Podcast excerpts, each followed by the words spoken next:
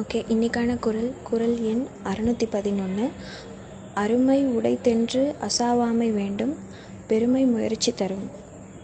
அதோட விளக்கம் நம்மால் முடியுமா என்று மனத்தளர்ச்சி அடையாமல் முடியும் என்ற நம்பிக்கையுடன் முயற்சி செய்தால் அதுவே பெரிய வலிமையாக அமையும்.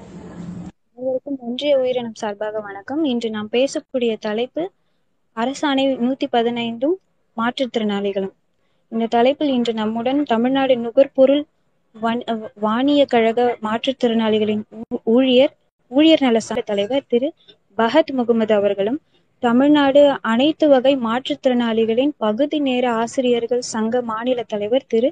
ஜலில் மொய்தீன் அவர்களும் கலந்து கொண்டு தங்களுடைய கருத்துக்களையும் அதை பற்றிய விழிப்புணர்வையும் அளிக்க நம்முடன் இணைந்துள்ளனர் இவர் இ- இருவரையும் ஒன்றிய ஒன்றிய உயிரினங்கள் சார்பாக வரவேற்று தங்களது உரையை தொடங்குமாறு கேட்டுக்கொள்கிறோம். ஸ்டார்ட் பண்ணிடலாம் அண்ணா. அதாவது அஹ், நமது எங்களுடைய பிரச்சனையை வந்து இன்னைக்கு வந்து ஒன்றிய உயிரின நண்பர்கள் வந்து இன்னைக்கு இதுக்காக வந்து ஒரு ஸ்பேஸை உருவாக்கி எங்களுடைய பிரச்சனையை பத்தி கொஞ்சம் மக்- அரசுடைய கவனத்துக்கு கொண்டு செல்லும் வண்ணம் இன்னைக்கு உருவாக்கி தந்ததுக்கு மிக்க நன்றி. அதாவது இந்த அரசாணை எண் நூத்தி ஐம்பத்தி ஒண்ணுங்கிறது எப்ப போடப்பட்டது? அந்த அரசாணை நூத்தி ஐம்பத்தி ஒண்ணு என்ன சொல்லுதுங்கிறத முதல்ல உங்கள்கிட்ட நான் சொல்லிக்கொள்ள விரும்புகிறேன். அரசாணை எண் நூத்தி ஐம்பத்தி ஒண்ணுங்கிறது கடந்த ரெண்டாயிரத்தி எட்டாம் வருடம் டாக்டர் கலைஞர் அவர்கள் மறைந்த முன்னாள் முதல்வர் டாக்டர் கலைஞர் அவர்களால் பிறப்பிக்கப்பட்டதுதான் இந்த அரசாணையின் நூத்தி ஐம்பத்தி ஒண்ணு இந்த அரசாணையின் நூத்தி ஐம்பத்தி ஒண்ணு வந்து என்ன சொல்லுதுன்னு கேட்டா ஒரு திறனாளி இரண்டு ஆண்டுகளுக்கு மேல் தொகுப்பூதியத்தில் பணிபுரிந்தால் அவர்களை பணி நிரந்தரம் செய்யலாம் என்று இந்த அரசாணை தெளிவாக சொல்லுது. அது மட்டுமில்லாமல் தொகுப்பூதியத்தில் பணிபுரியக்கூடிய மாற்றுத்திறன் பணி நிரந்தரம் செய்யறதுக்கு கவர்மெண்டுடைய விதி அரசாங்க இருக்கக்கூடிய அரசு விதி எதில் தடையா இருந்தா கூட அந்த தடையை வந்து இந்த அரசாணை வந்து நீக்கிக்கிறதுக்கு பணிபுரிய டிபார்ட்மெண்டுடைய தலைவருக்கு இது அதற்கு அதிகாரத்தை கொடுத்திருக்குது. இந்த அரசாணையை வந்து கடந்த பத்து வருஷங்களாக நாங்களும் இதை வந்து கிடப்பில் போட்டாங்க. கடந்த அதிமுக ஆட்சியில வந்து இந்த அரசாணை செயல்படுத்தாம கிடப்புல போட்டாங்க. இது மாதிரி வந்து தொகுப்பூதியத்துல வந்து நிறைய மாற்றுத்திறனாளிகள் வந்து வேலை பார்த்துட்டு இருக்காங்க. நான் வந்து பகுதி நேர ஆசிரியராக பள்ளி கல்வித்துறையில ரெண்டாயிரத்தி பன்னெண்டுல இருந்து இன்று வரைக்கும் நான் பணிபுரிஞ்சுக்கிட்டு இருக்கேன். சுமார் பகுதி நேர ஆசிரியராக இருநூறு மாற்றுத்திறனாளிகள் வந்து வேலை பார்க்குறாங்க. அது மட்டும் இல்லாம உள்ளாட்சி துறையில வந்து கணினிய பயிற்றுனராக ஒரு இருநூறு மாற்றுத்திறனாளிகள் வந்து இன்னைக்கு பணிபுரிஞ்சுக்கிட்டு இருக்காங்க. அது மட்டும் இல்லாம தமிழ்நாடு நுகர்பொருள் வாணிப கழகத்துடைய இப்ப பகத் சார் இருக்கார்ல அவரோட வந்து கிட்டத்தட்ட ஒரு இருநூறு பேர்கிட்ட பணிபுரிஞ்சுக்கிட்டு இருக்காங்க. இப்போ வந்து நாங்க வந்து இந்த விஷயத்த வந்து எதுக்காக வந்து அரசுடைய கவனத்துக்கு கொண்டுட்டு போகணும்னு நாங்க சொல்றோம்னு கேட்டா அரசாணை எண் நூத்தி ஐம்பத்தி ஒன்னு என்பது வந்து ஒரு மாற்றுத்திறனாளியுடைய மாற்றுத்திறனாளிகளுடைய வேலை வாய்ப்பு சார்ந்த ஒரு உரிமை. இந்த வேலை வாய்ப்பு சார்ந்த உரிமையை வந்து இன்னைக்கு வந்து பத்தாண்டுகளாக வந்து இந்த அரசாங்கம் வந்து முந்தைய அரசாங்கம் வந்து முடக்கி வச்சிருக்காங்க. மாற்றுத்திறனாளி உரிமை சட்டம் ரெண்டாயிரத்தி பதினாறு வந்து கடந்த ரெண்டாயிரத்தி பதினாறாம் வருஷம் வந்து இயற்றப்பட்டது. இது வந்து சட்டம். ரெண்டாயிரத்தி பதினாறுங்கிறது உரிமை சட்டம். இந்த சட்டத்துல வந்து மாற்றுத்திறனாளிகளுக்கு வழங்கக்கூடிய ஒவ்வொரு அரசு சலுகையும் அவருடைய உரிமையா பார்க்கணும்னு சொல்லுது. அப்படின்னு இருக்கிறப்ப இந்த அரசாணையின் நூத்தி ஐம்பத்தொன்னு என்பது மாற்றுத்திறனாளிகளுடைய வேலை வாய்ப்பு சார்ந்த உரிமை. இந்த உரிமையை வந்து கடந்த பத்து வருஷமாக வந்து முடக்கி வச்சிருக்காங்க. இதனால வந்து என்ன பாதிப்பு ஏற்பட்டிருக்குன்னு கேட்டா பகுதி நேர ஆசிரியரா வேலை பார்த்த நிறைய ஒரு கிட்டத்தட்ட ஒரு அஞ்சாறு மாற்றுத்திறனாளிகள் வந்து மன உளைச்சல் காரணமாக இன்னைக்கு வந்து இறந்துட்டாங்க. நமக்கு பணி நிரந்தரம் கிடைக்க மாட்டிருக்குங்கிறது ஒரு மன உளைச்சல்னாலேயே என்னாச்சுன்னு கேட்டா நிறைய பகுதி நேர ஆசிரியர்கள் கிட்டத்தட்ட ஒரு அஞ்சாறு நபர்கள் வந்து இறந்துட்டாங்க. மாரடைப்புல இறந்துட்டாங்க. அது மட்டும் இல்லாம உள்ளாட்சி துறையில வேலை பார்த்தவங்க என்னுடைய நண்பர் அவர் பேரு வந்து ராவுத்தர். கிட்டத்தட்ட பதினோரு வருஷம் வேலை பார்த்திருக்காரு. ஒரு வருஷம் ரெண்டு வருஷம் இல்லை பதினோரு வருஷம் டெம்பரவரியா வேலை பார்த்திருக்காரு. அவர் வந்து கட- கடந்த வருஷம் டிசம்பர் மூணு உலக மாற்றுத்திறனாளிகள் தினம். அன்னைக்கே வந்து என்னாச்சுன்னு கேட்டா அவரும் மாரடைப்புல இறந்துட்டாரு. இன்னைக்கு அவருக்கு வந்து ஒரு ஆண் குழந்தை ஒரு பெண் குழந்தை இருக்குது. இன்னைக்கு அவருடைய குடும்பம் வந்து இன்னைக்கு நடுத்தரில் நிக்க வேண்டிய நிலைமையில இருந்துகிட்டு இருக்கு. காரணம் என்னன்னு கேட்டா அது மட்டும் இல்லாம தமிழ்நாடு நுகர்பொருள் வாணிப்பு கழகத்துல போன வருஷம் வந்து நமக்கு பணி நிரந்தரமே கிடைக்கல. நமக்கு எல்லாம் வயசு அதிகமாகி அதிகமாகிட்டே போகுது. நம்ம டெம்பரவரியாவே இருந்து நம்ம ரிட்டையர்மெண்ட் ஆயிடுவோமோங்கிற ஒரு மன உளைச்சல்ல ஒரு ரெண்டு நபர்கள் வந்து சூசைட் பண்ணி இறந்துட்டாங்க. இப்படி வந்து பல பேர் வந்து இன்னைக்கு வந்து இந்த அரசாணை வந்து செயல்படுத்தாம கிடப்புல இருக்கிறதுனால வந்து பல பேர் வந்து இன்னைக்கு இறந்துகிட்டு இருக்காங்க. அரசாணை வந்து தெளிவா சொல்லுது. மாற்றுத்திறனாளிகள் வந்து டெம்பரவரியா வேலை பார்த்தா அவங்கள வந்து பர்மனன்ட் பண்ணலான்னு தெளிவா சொல்லுது. ஆனா அதிமுக அரசு வந்து அதை செயல்படுத்தாம கிடப்புல போட்டது மட்டும் இல்லாம அந்த கலைஞர் ஐயா கொண்டு வந்த அரசாணையிலேயே பிழை இருக்குங்கிறாங்க. கலைஞர் வந்து ஒரு எப்பேற்பட்ட ஒரு அறி அரசியல் ஞானி. அவருடைய அவருடைய கொண்டு வந்த அந்த அரசாணையிலே வந்து பிழை இருக்குன்னு சொல்லிட்டு அந்த அரசாணை இன்னைக்கு திருத்தத்துக்கு கொண்டுட்டு போய் திருத்தத்துக்காக வச்சிருக்காங்க. அந்த திருத்த முடிவை கூட மூணு வருஷமா இன்னும் நடைமுறை திருத்த திருத்தத்துக்கு கூட அனுப்பி மூணு வருஷமாச்சு. அதை கூட வந்து இன்னைக்கு செயல்படுத்தல.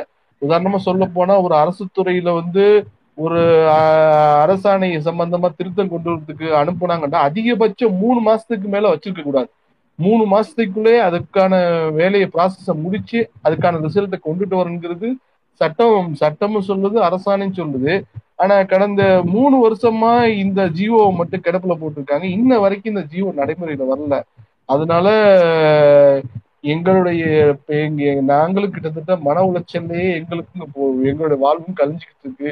எங்கள் எங்களுக்கும் வயசுகள் ஆகிட்டு இருக்கு எங்களுக்கும் குழந்தைகள் இருக்கு எங்களுக்கும் குடும்பங்கள் இருக்கு. அதனால வந்து இந்த இந்த இந்த விஷயத்த வந்து அரசுடைய கவனத்துக்கு கொண்டுட்டு போறதுக்கு நமது ஒன்றிய உயிர் நண்பர்கள் வந்து நிச்சயமாக எங்களுக்கு வந்து உறுதுணையா இருந்து இது அரசுடைய கவனத்துக்கு கொண்டுட்டு போயிட்டு எங்களை போன்ற டெம்பரவரியா ஒரு மாற்றுத்திறனாளி இருக்க பணிபுரியக்கூடிய மாற்றுத்திறனாளிகளை வந்து பணிநிரந்தரம் கிடைக்கிறதுக்கு வந்து உதவி செய்யணும். இன்னைக்கு ஒரு மாற்றுத்திறனாளி வந்து கஷ்டப்பட்டு நான் வந்து படிச்சு எம்எஸ்சி பிஎட் முடிச்சிருக்கேன். நிறைய மாற்றுத்திறனாளிகள் படிச்சுட்டு இன்னைக்கு ஒரு ஒரு மா ஒரு மாற்றுத்திறனாளி சிரமப்பட்டு படிச்சு சிரமப்பட்டு படிக்கிறதுனால மிக ரொம்ப கஷ்டம். ஏண்டா அப்ப இன்னைக்கு வந்து பள்ளியிலும் சரி கல்லூரிலயும் சரி அவர்களுக்கான அடிப்படை வசதிகள்ங்கிறது கிடையாது. அவ்வளவு சிரமத்துக்கு மத்தியில படிச்சிருக்காங்க. படிச்சுட்டு பத்து வருஷமா வேலை பார்த்துக்கிட்டு இருக்காங்க. பத்து வருஷமா வேலை பார்த்து இன்னைக்கு வந்து வேலை வாய்ப்புல வந்து எங்களுக்கு அங்கீகாரம் கிடைக்கல. அதுவே வந்து எங்களுக்கு மிகப்பெரிய வந்து ஒரு ரொம்ப ஒரு மன உளைச்சல் அதிகமாக்கிட்டு இருக்க நாங்க எங்களுக்கு இருக்கிறதுக்கான காரணம். அதனால எங்களுக்கு நிச்சயமாக நீங்க நண்பர்கள் எல்லாரும் வந்து எங்களுக்கு வந்து இந்த அரசாணையை செயல்படுத்துறதுக்கு நீங்க வந்து எங்களுக்கு உறுதுணையா இருப்பீங்கிறதுக்கு ஆஹ் இந்த ஸ்பேஸின் மூலம் நான் வந்து தெரிவித்துக் கொள்கிறேன். என்னுடைய பேர் வந்து ஜலீல் மதி நான் பகுதி நேர ஆசிரியர் சங்கத்துடைய மாநில தலைவர். நன்றி.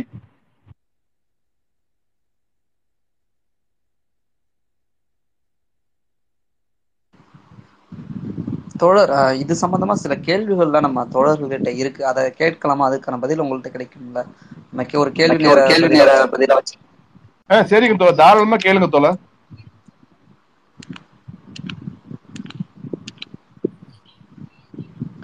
ஓகே கேள்வி கேட்கறவங்க வந்து ஒரு ஒரு ஒருத்தரா ரெக்வஸ்ட் கொடுத்தீங்கன்னா ரெக்வஸ்ட் கொடுத்தீங்கன்னா அக்செப்ட் பண்றேன் கேளுங்க. உங்களோட கொஸ்டின்லாம்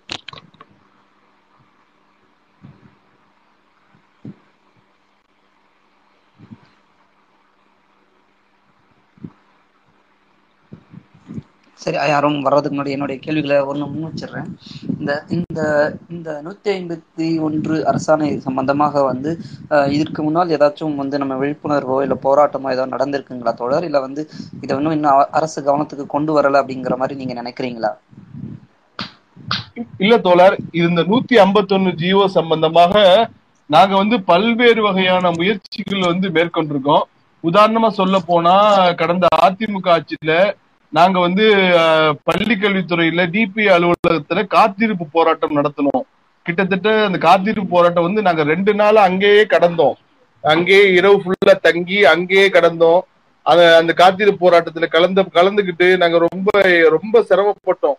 ஒரு பாத்ரூம் வசதி கிடையாது. எதுவுமே இல்லாம ரொம்ப சிரமத்துக்கு மத்தியில கொசுக்கடியில வெயில்ல வெயில்ல மழைன்னு பார்க்காம கடந்து அந்த மாதிரி இருந்தப்பதான் அரசுடைய கவனத்துக்கு போய் அரசாங்கம் வந்து அப்பவும் எங்களை வந்து அந்த இந்த பத்தி பரிசீலனைக்கே கொண்டு வரல. காரணம் என்ன சொல்றாங்கன்னு கேட்டா இது கலைஞர் கொண்டு வந்த ஜீவோங்கிற ஒரே காரணத்துக்காகவே வந்து இதை வந்து செயல்படுத்துறதுக்கு வந்து அவங்க வந்து தயங்குறாங்க.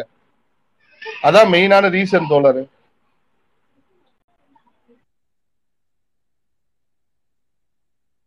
நன்றி நன்றி அண்ணா. வேற யாருக்காவது கேள்விகள் இருக்கா?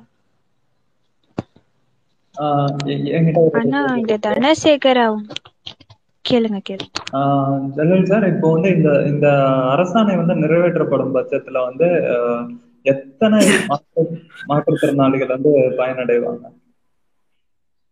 சுமார் இந்த அரசாணையை வந்து நிறைவேற்றப்பட்டா கிட்டத்தட்ட ஒரு மூவாயிரம் மாற்றுத்திறனாளி கிட்ட பயனடை பயனடைவாங்க சார். ஸோ வந்து அப்போ இது வந்து கலைஞர் கொண்டு வந்த திட்டம் அப்படின்றதுனால ஒரு மூவாயிரம் மாற்றுத்திறனோட வாழ்க்கைய ஒரு பத்து வருஷமா கிடப்புல போட்டு வச்சிருந்திருக்காங்க. அப்படித்தானே சொல்ல? சொல்ல வரீங்க? ஆமா சார் ஆமா சார் கண்டிப்பா சார்.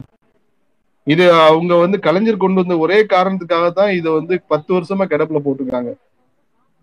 சரி சரி. இதனால துறையில வேலை பார்க்கிற மாற்றுத்திறனாளிகள் இல்ல குறிப்பிட்ட துறைகள் மட்டும்தானா? இல்ல அனைத்து அரசு துறைகளுக்கும் இது பொருந்தும்? இல்ல இல்ல தோழர். இந்த இந்த அரசாணைங்கிறது எல்லா துறைக்குமே பொருந்தும். அது வந்து நான் தகவல் பெறு உரிமை சட்டத்துல வந்து மாட்டு மாற்றுத்திறனாளி ஆணையர்கிட்ட நான் வாங்கி வச்சிருக்கேன். இந்த ஜியோ வந்து அரசின் அனைத்து துறைகளுக்கும் பொருந்தும்னு அவங்க பதில் கொடுத்திருக்காங்க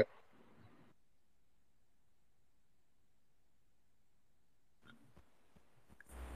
ஹலோ ஆஹ் நன்றி அண்ணா, நன்றி. கேக்குது ரஞ்சித். உங்களோட கேள்வியை கேட்கலாம். கேக்குதுங்களா? நான் பேசுறது கேக்குதுங்களா முதல்ல? முதல்ல. ஏ கேக்குது சார் கேக்குது கேக்குது இல்ல எனக்கு ஒரு எனக்கு ஒரு சின்ன சந்தேகம். நான் இப்ப- நான் நான் இப்பதான் வந்து ரொம்ப நேரமா ரொம்ப நேரமா ரிக்வெஸ்ட் பேசுறதுக்காக.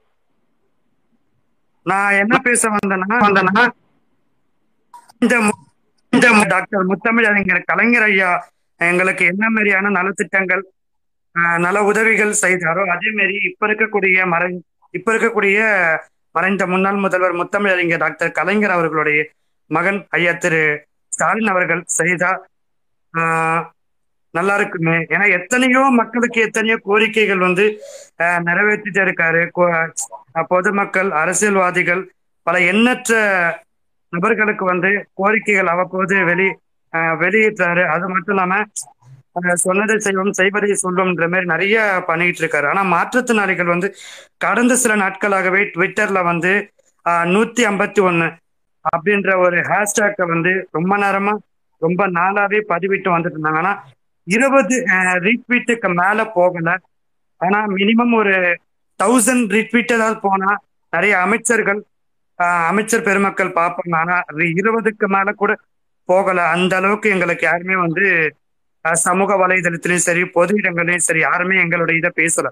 எங்களுடைய இதை வந்து நாங்க தான் பேசணுமே தவிர பட் பொதுமக்களாகிய யாருமே வந்து எங்களுடைய இதை வந்து யாரும் புரிஞ்சிக்கல புரிஞ்சிக்கவும் முன் வரல. அது ஏன் எதனாலும் தெரியல கடந்த பத்து வருஷமா எப்படி சொல்றது இந்த நிரந்தரம் பணியில இல்லாம ஒரு அந்த இது மாதிரி அந்த நிரந்தர பணி வேண்டிதான் கேட்டுக்கிட்டு இருக்கோமே தவிர வேற எதுவும் வந்து நாங்க கேட்கல அதே மாதிரி கலைஞர் ஐயா எங்களுக்கு என்னென்ன பண்ணாரோ அதே தான் ஐயா திரு ஸ்டாலின் அவர்களை பண்ண பண்ண சொல்லி நாங்க கேட்கிறோம் இது மட்டும்தான் வேற ஒன்றும் இல்லை.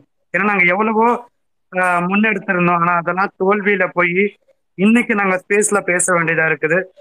இந்த ஸ்பேஸாவது எங்களுக்கு ஒரு நல்ல ஒரு இதை கொடுக்கும்னு சொல்லி நாங்க நம்புறோம்.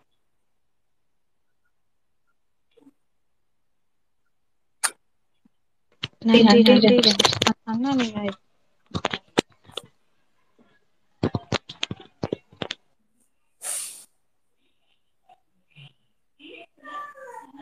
நன்றி ரஞ்சித். உங்களோட ஆதங்கத்தை இங்க தெரிவிச்சதுக்கு கண்டிப்பா எங்களால இங்க இப்போ லிசனர்ல இருக்க எல்லாருமே இதுக்காக எங்களோட குரலை வந்து ட்விட்டர்ல குறுக்கிலிட்டதுக்கு மன்னிக்கணும். ஒரு சின்ன ஒரு சின்ன விஷயத்த மட்டும் சொல்லிடுறேன். நான் வள வளன்னு பேசல. என்னன்னா ரெண்டாயிரத்தி ஆறு பதினொன்று காலகட்டத்தில் நான் வந்து சிறுமலர் பார்வையற்றோர் மேல்நிலைப் பள்ளி மவுண்ட் ரோட் சென்னை தேனாம்பேட்டையில படிச்சுக்கிட்டு இருக்கும்போது எங்களுக்கு பேருந்து அதாவது இலவச பேருந்து பயணச்சீட்டு முதற்கொண்டு எல்லாமே எங்களுக்கு வந்து எவ்வித குறைபாடு இல்லாம ஐயா திரு கலைஞர் அவர்களுடைய ஆட்சி காலகட்டத்துல கிடைச்சது. ஆனா அதிமுக அதாவது அனைத்து இந்திய அண்ணா திராவிட முன்னேற்ற கழகம் மூலியமாவும் இப்ப இருக்கக்கூடிய அரசு மூலியமாவும் எங்களுக்கு ஏன் கிடைக்கலன்றதுதான் எங்களுக்கு சுத்தமா புரியல. நாங்க எதுவும் பெருசாலாம் எதுவும் பண உதவி பொருள் உதவி கேட்கல. நாங்க படிச்ச படிப்புக்கு ஏத்த ஒரு வேலை வாய்ப்பு அதுக்கப்புறம் எங்களுக்கான வாழ்வாதாரம் அவ்வளவுதான். ஏன்னா ஒரு சா ஒரு சாமானிய மனிதனுக்கு என்ன ஒரு நல்ல வேலை வாய்ப்பு அந்த வேலை வாய்ப்பை வந்து நிரந்தரமாக்கிட்டாலே அவங்க உங்களுடைய வாழ்வாதாரம் அவங்கவுங்க பெருக்கிவாங்க பெருக்கிக்கோங்க. ஏன்னா அது இன்னொரு ஒரு விஷயத்த நான் சொல்லிடுறேன். நிறைய பேச வேண்டியது இருக்கு. இருந்தாலும் இந்த ஒரு விஷயத்துல முடிச்சுக்கிறேன். மாற்றுத்திறனாளிகள் அதாவது முப்பது வகையான மாற்றுத்திறனாளிகளை வந்து பொதுமக்கள் யாரும் திருமணமோ அல்லது பிற இதுலயோ அக்செப்ட் பண்றதா இல்லை. ஏன்னா அவங்க என்ன சொல்றாங்க? ஒன்று வேலை வாய்ப்பு இருக்கணும். இல்லைன்னா இல்லை. ஸோ வேலை வாய்ப்பு இருந்தாதான் திருமணம் பண்றதுக்கு முன் வராங்களே தவிர வேலை வாய்ப்பு இல்லை அப்படின்னும் போது எங்களை நிராகரிக்கிறாங்க. இதை நான் பேசக்கூடாது. ஸோ இருந்தாலும் நான் பேசியிருக்கிறேன். பட் என்னுடைய சீனியர் யாராவது இங்க இருந்தீங்கன்னா ஐம் ஸோ சாரி பட் நான் பேச வேண்டிய சூழ்நிலை ஸோ அதனால தான் ஒரு வேலை வாய்ப்பு ஒரு வாழ்வாதாரம் இது ரெண்டு இருந்தாலே அவங்களே வந்து முன் வந்து நான் இவங்களை திருமணம் பண்ணிக்கிறேன். இவங்களை நான் பார்த்துக்கிறேன். என்னால் இவங்களை பார்த்துக்க முடியும். இவங்களால நாங்களும் முன்னேற முடியுன்ற ஒரு நம்பிக்கை யாருக்கும் வர்றதில்லை. ஸோ அப்படி வந்ததுன்னா கூட நாங்கள் அவங்களுக்கும் நாங்கள் எங்களால் முடிஞ்ச அளவுக்கு பண்ணுவோம். அவங்களாலே முடிஞ்சது எங்களுக்கு பண்ண முன் வருவாங்க. ஸோ எங்களுக்கு என்ன கேட்குறோம்? நிரந்தரம் வேலை வாய்ப்பு. அதுக்கப்புறம் பொதுமக்களுடைய ஒரு ஆதரவு. மற்றபடி வேற எதுவும் இல்லை. ஆனால் என்ன இப்போ ஒன்று தோணுது நாங்கள் ஏன்டா படிச்சோன்னு தான் தோணுது. ஏன்னா படிச்சதுக்கேற்ற வேலை கிடைக்கல. அதனால தான் நிறைய மாற்றுத்திறனாளிகள் எண்ணற்ற மாற்றுத்திறனாளிகள் வந்து எலக்ட்ரிக் ட்ரெயின் அதாவது தொடர்வண்டி மின் தொடர்வண்டியில் வந்து ஏதோ ஒரு ஒரு லட்சம் அப்படின்ற ஒரு ஊதியத்தை அரசுங்கிட்ட இருந்து வாங்கி அதை மாத மாதம் தவணையா கட்டி ட்ரெயின்ல போயிட்டு இந்த இஞ்சி மரப்பா கமரை கட்டுன்னு நிறைய வித்துக்கிட்டு இருக்காங்க. நான் இன்னும் சொல்ல போனா ஆறு டிகிரி ஒரு டிகிரில இருந்து பத்து டிகிரிக்குள்ள வச்சுக்கவங்கலாம் ட்ரெயின்ல வந்து வியாபாரம் செய்யறாங்க ஸோ அவங்கெல்லாம் வந்து எங்களை எத்தனையோ வார்த்தைகளால் எங்களை வந்து வசைப்பாடினாங்க ஆனால் அதையும் தாண்டி நாங்கள் வந்து போயிட்டு இருக்கோம் போது இதை விட வேற ஒன்றும் கிடையாது. எத்தனையோ தொலைக்காட்சியில எத்தனையோ சமூக ஊடகங்களை நாங்கள் வந்து பேட்டி கொடுத்தாச்சு. இதுக்கு மேல வேற என்ன பேசுறதுன்னு தெரியல. கேக்குதா? கேக்குது கேக்குது. நீங்க நீங்க பேசுங்க. ஜலீல் மஹிதீன் பேசி முடிச்சிட்டாங்களா? ஆ பேசி முடிச்சிட்டாங்க. நீங்க உங்க கருத்து சொல்லுங்க. தமிழ்நாடு நுகர்பொரு வாணிப கழகத்தின் மாற்றுத்திறனாளிகள் ஊதிய நலச்சங்கத்தினுடைய மாநில தலைவர் தான்.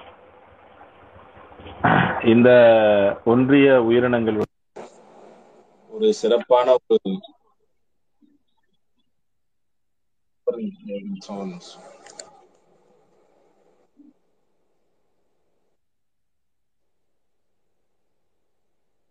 விளம்பரம் விளம்பரம் ஹலோ? பேசுங்க பேசுங்க. அண்ணா அண்ணா கேக்குது அண்ணா பேசுங்க. விளம்பரம் வந்த மாதிரி இருந்துச்சு அதுதான் கேட்டேன். இல்ல அண்ணா நீங்க பேசுங்க. ஒன்றிய உயிரினங்களுடைய மிகப்பெரிய ஒரு அருமையான முறையில இந்த ஒற்றுமையோட இந்த இணையதளத்துல பல சாதனைகளை ஒற்றுமையோட செஞ்சிட்டு இருக்கீங்க அதுல முக்கியமானது நமது பகுதி நேர ஆசிரியருடைய மாநில தலைவர் அவர்கள் அனிதாவுடைய நீட் தேர்வுடைய விஷயத்துல அனிதா இறந்தது விஷயத்தை பத்தி போற்றிருந்தாங்க. அதை நீங்க ட்விட்டர்ல மிகப்பெரிய ஒரு ட்ரெண்டிங்ல ஆக்கி அதை ஒரு மிகப்பெரிய பேசக்கூடிய விஷயமாக ஆக்குனீங்க. அதே போல மத்திய அரச ஒன்றிய அரசு அப்படிங்கிறதுக்கு உங்களுக்கும் ஒரு பங்கு உண்டு அதுல. அதே மாதிரி பெரியாருடைய தியாகத்தை பத்தி அன்னைக்கு பேசியிருந்தீங்க. மிகப்பெரிய விஷயம் பெரியாருடைய கொள்கை என்ன ஏன் எதற்கு எப்படி என்ற கேள்விகளை எழுப்பணும் அப்படிங்கிறது உள்ள கொள்கையில சரியான முறையில அடிமைத்தனத்தை ஒழித்து ஏற்றத்தாழ்வு இருக்கக்கூடாது ஜாதி ஒழிப்பு இருக்கணும் ஜாதிகள் இருக்கக்கூடாது அப்படிங்கிற கொள்கை பிடிப்புல மிகப்பெரிய ஒரு தியாகம் செய்தவர் தான் தந்தை பெரியார் அவர்கள். அவர்களுடைய தியாகத்தின் அடிப்படையில தான் இன்னைக்கு அனைத்து தமிழர்களும் இன்னைக்கு இருக்கக்கூடியவங்க சம உரிமையில படிச்சு மிகப்பெரிய பதவி உயர்கள்லையும் உயர்வுகளையும் தாழ்வு மனப்பான்மை இல்லாம இன்னைக்கு தமிழர்கள் தலைநிமிர்ந்து நடக்கக்கூடியதற்கு முக்கிய பங்கு பெரியாருக்கு உண்டு. அந்த விஷயத்தை பத்தி இது வந்து முக்கிய பங்கு அவங்களுக்கு உண்டு. மிகப்பெரிய ஒரு பங்கு உண்டு.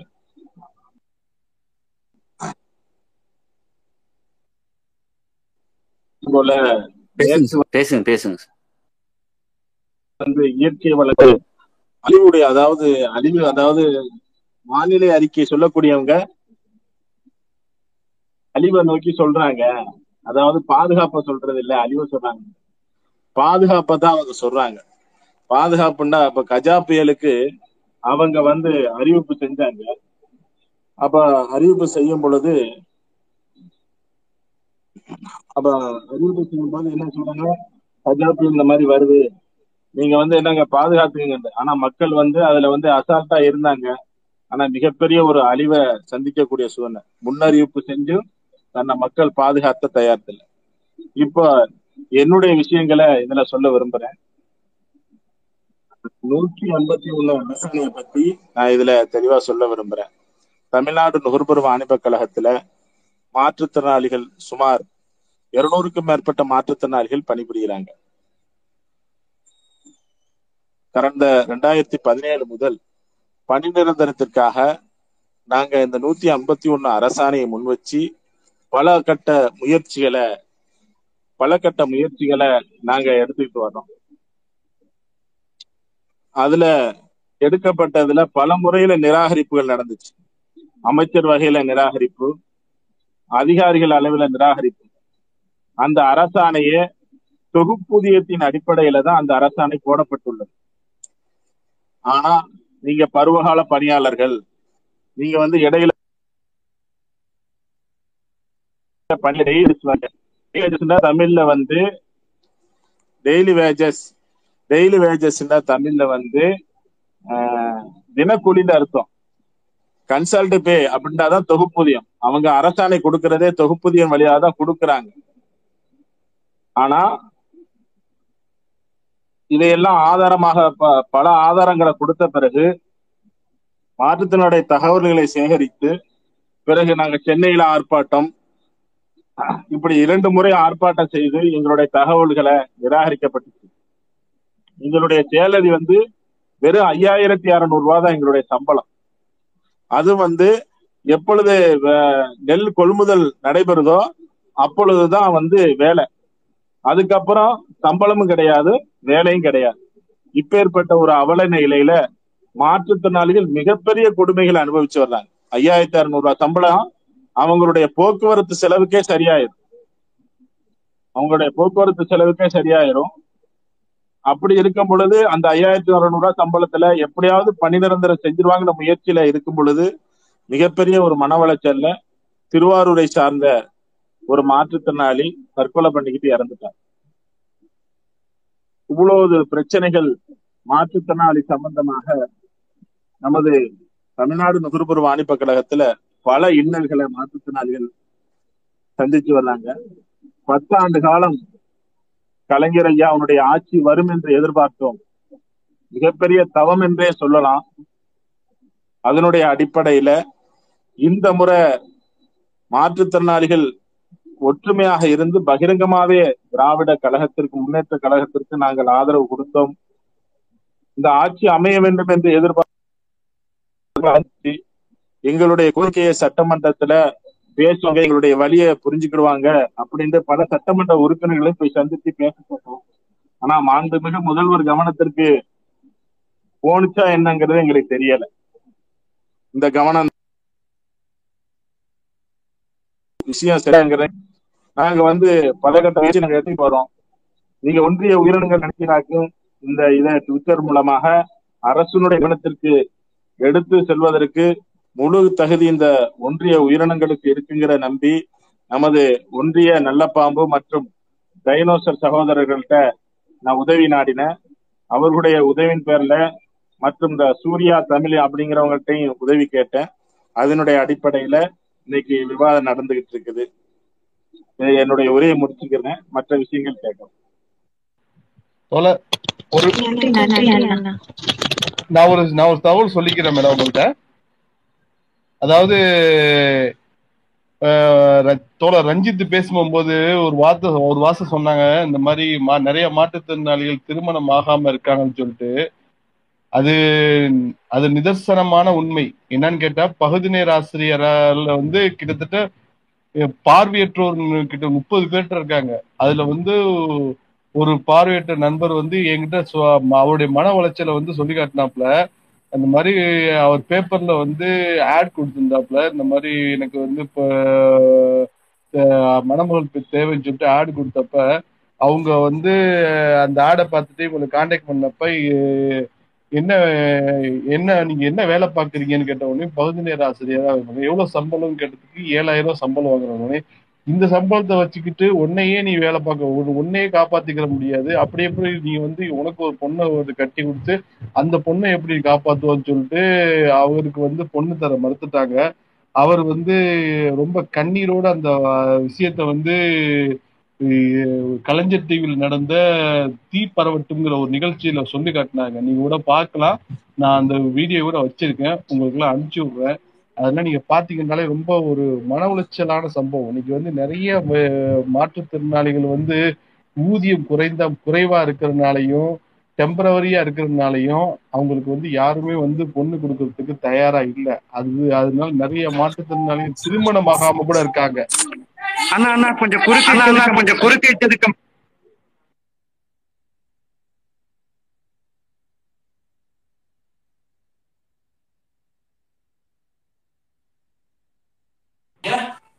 ஹலோ கேக்குதுங்களா?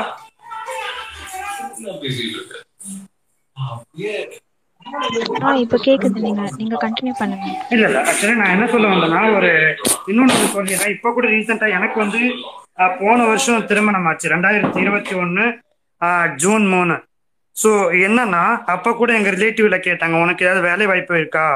அப்படின்னு சொல்லி கேட்டாங்க. நான் சொன்னேன் இல்ல நான் ஏதாவது சுய தொழில் வச்சுதான் நான் வந்து பண்ணணும். அப்படின்னு சொல்லி சொன்னதுக்கு அவங்க பரவாயில்லன்னு சொல்லி விட்டுட்டாங்க. ஆனா இந்த மாதிரி எத்தனை மாற்றுத்திறனாளிகளை வந்து அவங்க விடுவாங்க? ஏன்னா அவங்க எதிர்பார்க்கறதுன்னா ஒரு நல்ல ஒரு வேலை வாய்ப்பு கல்வி. ஸோ இதுதான் எதிர்பார்க்குறாங்க படித்த படிப்புக்கு ஏற்ற வேலை வாய்ப்பு கிடைச்சதுன்னா யார் வேணாலும் எப்படி வேணாலும் அக்செப்ட் பண்ணுவாங்க. ஒரு பொண்ணு வந்து மாற்றத்தினால இருந்தால் பையன் அக்செப்ட் பண்ணுவான். பையன் மாற்றத்தினால இருந்தால் பொண்ணு அக்செப்ட் பண்ணுவாங்க. ஸோ இதுதான் நாங்கள் காலங்காலமாக சொல்லிட்டு இருக்கோம். பத்து வருஷமா வந்து போராடிட்டு இருக்கோம். ஆனால் இதுக்கு எந்த பலனும் இல்லை. நாங்கள் என்ன சொல்றோம்னா நாங்கள் பண்ண விவாதத்தை உங்களில் யாராவது ஒருத்தர் ஒரு கட்டுரையாக எழுதி பெரிய பெரிய ஊடகத்துக்கு வந்து நீங்கள் சமைப்பீங்க உங்களுடைய உதவி வந்து அதாவது ஒரு ரூபா கொடுத்தா கூட அந்த ஒரு ரூபா நாளைக்கு நூறு ரூபா வர்றதுக்கான வாய்ப்பு இருக்கு. ஸோ அதுதான் நான் சொல்ல வரேன். ஸோ தயவு செய்து எங்களுக்கு உங்களால் முடிஞ்ச உதவியை பண்ணுங்க. ஏன்னா நாங்கள் எத்தனையோ பேர் நாங்கள்ல எங்களுடைய அண்ணமார்கள் வந்து எத்தனையோ போராட்டங்கள் முன்னெடுத்தாங்க. ஸோ அதனால தான் ஆனால் யாரோ ஒருத்தர் சொன்னார் இந்த மூணு பேரால தான் நமக்கு வந்து இவ்வளோ பெரிய ஸ்பேஸ் விவாதம் கிடைச்சிருக்குன்னு. உண்மையில நான் பாராட்டுவேன். ஏன்னா இந்த மாரி யாரும் கொண்டு வர மாட்டாங்க இந்த ஸ்பேஸ் விவாதத்தில். ஸோ யார் இந்த ஸ்பேஸ் விவாதத்தை எடுத்தீங்களோ அவங்களுக்கு எங்களுடைய மனமார்ந்த பாராட்டுகளும் வாழ்த்துக்களும். இது மாதிரி வேற யாரும் முன் வர மாட்டாங்க நான் ஏதோ ஐஸ் வைக்கணும் ஐஸ் வைக்கல. இதுதான் நூற்றுக்கு நூறு உண்மை. ஸோ அதனால இதே மாதிரி தயவு செய்து எங்களுக்கு வந்து தொடர்ந்து உங்களால முடிஞ்ச உதவி பண்ணுங்க. மற்றபடி எங்களால முடிஞ்ச உதவியை நாங்க பண்ணாம இருக்க மாட்டோம். ஆனா ஒரு நபர் சொன்னாரு திராவிட முன்னேற்ற கழகம் தான் இன்னும் வரணும். வேற யாரும் வரக்கூடாதுன்ற ஒரு ஏக்கம் ஒரு எண்ணத்தோட ஓட்டளிச்சோம். ஒட்டுமொத்த மாற்றுத்திறனாளிகளுமே ஓட்டடி ஓட்டு போட்டு இன்னைக்கு பொதுமக்களுக்கு தான் செய்துட்டு இருக்காரே தவிர மாற்றுத்திறனாளிகளுக்கு செய்யல. கண்டிப்பா இனி வருங்காலங்கள்ல மாற்றுத்திறனாளிகளுக்கு எண்ணற்ற நலத்திட்ட உதவிகள் சலுகைகள் ஏன்னா நிறைய செஞ்சுக்கிட்டே வருவாருன்றதுனால ஸோ இத்தோட இந்த உரையை நான் முடிச்சுக்கிறேன். இதுக்கப்புறம் நான் பேச விருப்பம் இல்லை. ஸோ என்னுடைய அண்ணன்மார்கள் வேற யாராவது பேசுறதா இருந்தா பேசட்டும். ஸோ நீங்க எங்களுடைய விவாதத்தை ஒரு கட்டுரையா மேக் பண்ணி உங்களால எத்தனை ஊடகங்களுக்கு சமர்ப்பிக்க முடியுமோ அத்தனை ஊடகங்களுக்கும் சமர்ப்பிங்க. அவங்க இதை வெளியே கொண்டு வருவாங்க. இதனால எங்களுக்கு இந்த எல்லா எல்லா உதவியும் உடனே கிடைச்சிடணும்னு இல்லை. பொறுமையா ஒவ்வொன்றா கிடைச்ச போதும். கேட்கறது என்னன்னா நிரந்தர வேலை. அதுதான். நிரந்தர வேலை படிச்சதுக்கு ஏற்ற வேலை வாய்ப்பு. அவ்வளவுதான். ஒரு ஒண்ணு இல்ல. ஒரு நூற்றுக்கு நூறு சதவீதம் ஒரு வேலை நடந்துட்டு இருக்கு அப்படின்னா அந்த இடத்துல ஒரு இருபது சதவீதம் ஆஹ், இடஒதுக்கீடு அதாவது மாற்றுத்திறனாளிகளுக்கான அந்த இருபது சதவீதம் அந்த இது கொடுத்தாலே போதும். மீதி எண்பது சதவீதம் பொதுமக்கள் வந்து இருந்துட்டு போதும். இருபது சதவீதமாவது எங்களுக்கு கொடுத்தீங்கன்னா அதுல நாங்க ஏதாவது ஒண்ணுதான் நாங்க பயனடைஞ்சு உங்களுக்கும் நாங்க ஒரு எந்தவித ஒரு ஒரு தவறான அவப்பேருமே எந்தவித ஒரு நன்மதிப்பும் எப்படி சொல்றது எந்தவித ஒரு தவறான பெயரையும் நாங்கள் இடாம ஒரு நன்மதிப்பு தான் வாங்கி தருவோமே தவிர மற்றபடி வேற எதுவும் நாங்கள் இது பண்ண போறது இல்லை ஏன்னா எங்களால் முடிஞ்ச போராட்டம் நாங்கள் பண்ணியாச்சு. அவ்வளவுதான். மற்றபடி வேற ஒன்றும் இல்லை. நன்றிங்க தோழர் நன்றி.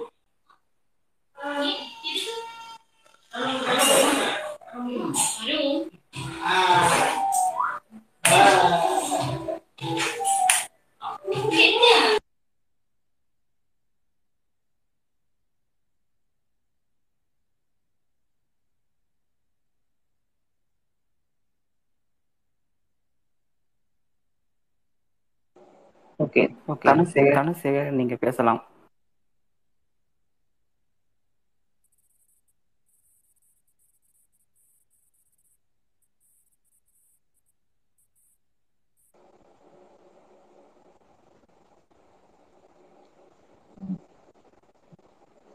அன்புக்குரிய தோழர்களே மாற்றுத்திறனாளிகள் தமிழ்நாடு நுகர்வோர் சம்பந்தமாக சகோதரர்கள் ஏதும் கேள்விகள் கேட்கிறா இருந்தா கேட்கலாம். அதுக்கான சொல்றேன்.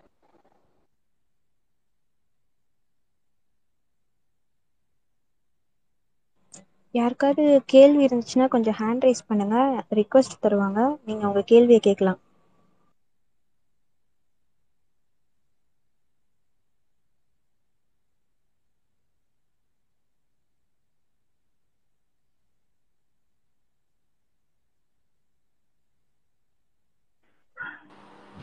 எனக்கு ஒரு கேள்வி இருக்கு. கேட்கலாமா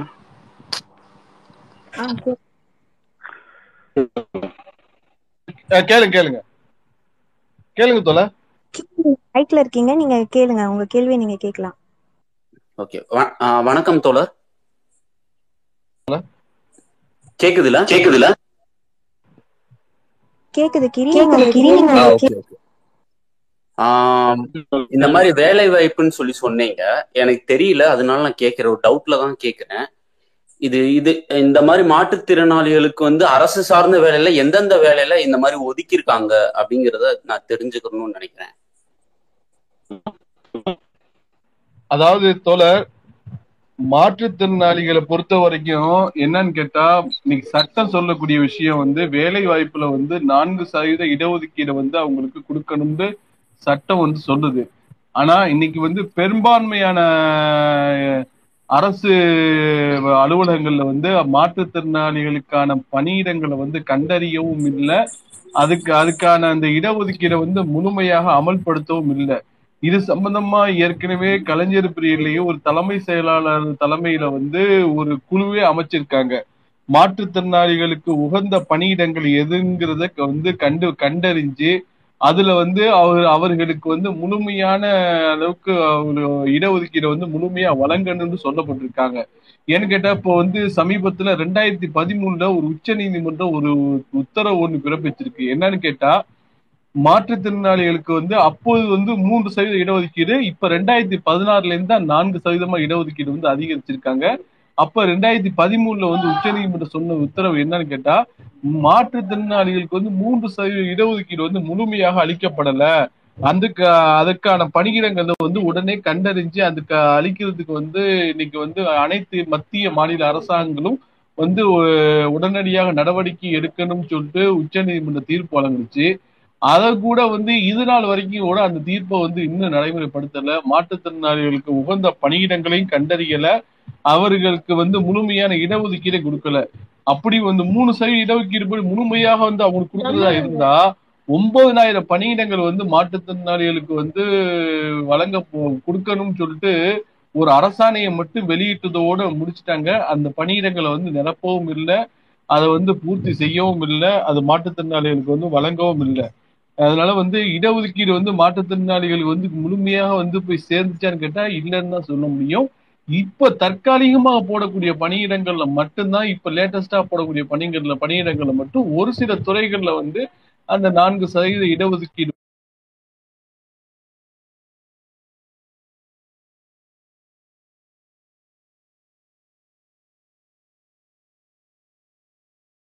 படி வந்து பணியாளர்களை வந்து நிரப்பிக்கிட்டு இருக்காங்க. ஆனா இன்னும் இடஒதுக்கீடு படி மாற்றுத்திறனாளிகளுக்கு வந்து நிறைய பணியிடங்களுக்கு வந்து கிடைக்க உட்கார முடியுமா? வாய்ப்பு இருக்கு? வாய்ப்பு இருக்கா? ஆஹ் அந்த இடஒதுக்கீடுல வந்து மாற்றுத்திறனாளி அல்லாத நபர்கள் வந்து வேற யாரையும் வந்து நியமிக்க கூடாது. ஆனா வந்து சில சில துறைகள் என்ன செய்யறாங்கன்னு கேட்டா மாற்றுத்திறனாளிகளுக்கான பணியிடங்களுக்கு வந்து உகந்த பணியிடங்களை வந்து அவங்க வந்து கண்டு அறிகிறதும் கிடையாது.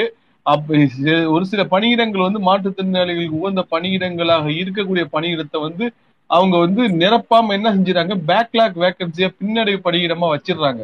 வச்சிருந்துட்டு இவங்க வந்து கால்பேர் பண்றப்ப அதுக்கு மாற்றுத்திறனாளிகளுக்கு முறையான அறிவிப்பு கொடுத்து அதை வந்து அவர்களுடைய கவனத்தை கொண்டுட்டு போயிட்டு அதுல நிரப்பாம பேக்லாக் வேக்கன்சி பணியிடங்களா வச்சு அதை ரெண்டு மூணு வருஷம் கழிச்சு நார்மல் பர்சன்டேஜ் உள்ள போட்டுறாங்க. அந்த பணியிடத்துல வந்து மாற்றுத்திறனாளிகளுக்கு கொடுக்க வேண்டிய பணியிடத்துல நார்மல் பர்சன்டேஜ் உள்ள போட்டுறாங்க.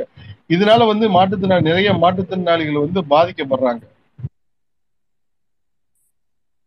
Okay okay. ஆஹ் அந்த துறை வந்து எப்படி? அவங்க தான் தேர்ந்தெடுப்பாங்களா? அந்த இப்ப அரசு அவங்க அந்த அந்த துறை வந்து அவங்க தான் தேர்ந்தெடுத்து தர்றதா? இல்ல வந்து அது எப்படின்னு கேக்குறேன் நான். இப்ப இந்தந்த இந்தந்த துறை அப்படி கிடையாது. அதாவது அரசாங்கத்துடைய அனைத்து துறைகள்லயுமே வந்து மாற்றுத்திறனாளிகளை வந்து நியமிக்கலாம். இதுக்காகவே வந்து மாற்றுத்திறனாளிகள் வந்து இப்ப சமீபத்துல வந்து என்னென்ன எல்லா எல்லா துறையிலே வந்து மாற்றுத்திறனாளிகளுக்கு வந்து இடஒதுக்கீடு வந்து கண்டிப்பா வழங்கணும்னு ஒரு உத்தரவே இருக்கு. ஏன்? இப்ப சமீபத்துல கூட ஒரு ஏழு பார்வையற்ற நண்பர்கள் வந்து மாவட்ட ஆட்சியர் ஐஏஎஸ் தேர்வில் வந்து வெற்றி பெற்று அவர்களுக்கு வந்து பணி வழங்காம மத்திய அரசாங்கம் வந்து ஒன்றிய அரசாங்கம் வந்து வச்சிருந்துச்சு. அந்த அதுக்கு பிறகு வந்து மாற்றுத்திறனாளிகள் அமைப்புகள் வந்து அதுல வந்து தலையிட்டதுக்கு பிறகு அவர்களுக்கு வந்து பணியிடங்கள் வந்து வழங்கப்பட்டிருக்கு. இப்போ இப்போ கூட கேரளாவில் கூட ஒரு பார்வையற்ற மாற்றுத்திறனாளி பெண்மணி வந்து இருக்கிறாங்க. அதனால வந்து ஐஏஎஸ் ஐபிஎஸ் பணியிடங்கள்ல கூட மாற்றுத்திறனாளிகளுக்கு இடஒதுக்கீடு இருந்துச்சு. இப்பதான் என்ன செஞ்சிருக்காங்க? மத்திய அரசாங்கம் ஒன்றிய அரசு வந்து இந்த ஐபிஎஸ் பணியிடங்கள்ல வந்து மாற்றுத்திறனாளிகளுக்கு இருந்த இடஒதுக்கீடை வந்து திருத்தம் கொண்டு வந்திருக்காங்க. மாற்றுத்திறனாளிகளுக்கு வந்து இந்த பணியிட வந்து பொருந்தா பொருந்தாதுன்னு சொல்லிட்டு மா- திருத்தம் கொண்டு வந்திருக்காங்க. அதை கூட எதிர்த்து மாற்றுத்திறனாளி சங்கங்கள் வந்து இன்னைக்கு வந்து அரசுடைய கவனத்துக்கு இப்ப கொண்டு போற மாதிரி எதிர்ப்பு தெரிவிச்சுக்கிட்டு இருக்காங்க. நன்றி தொடர் நன்றி தொடர்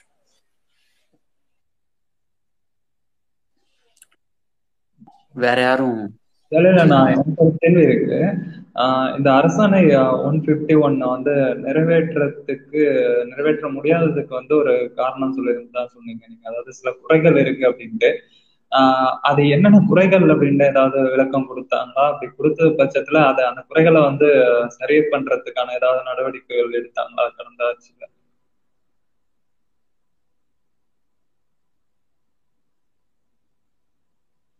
கேக்குதா?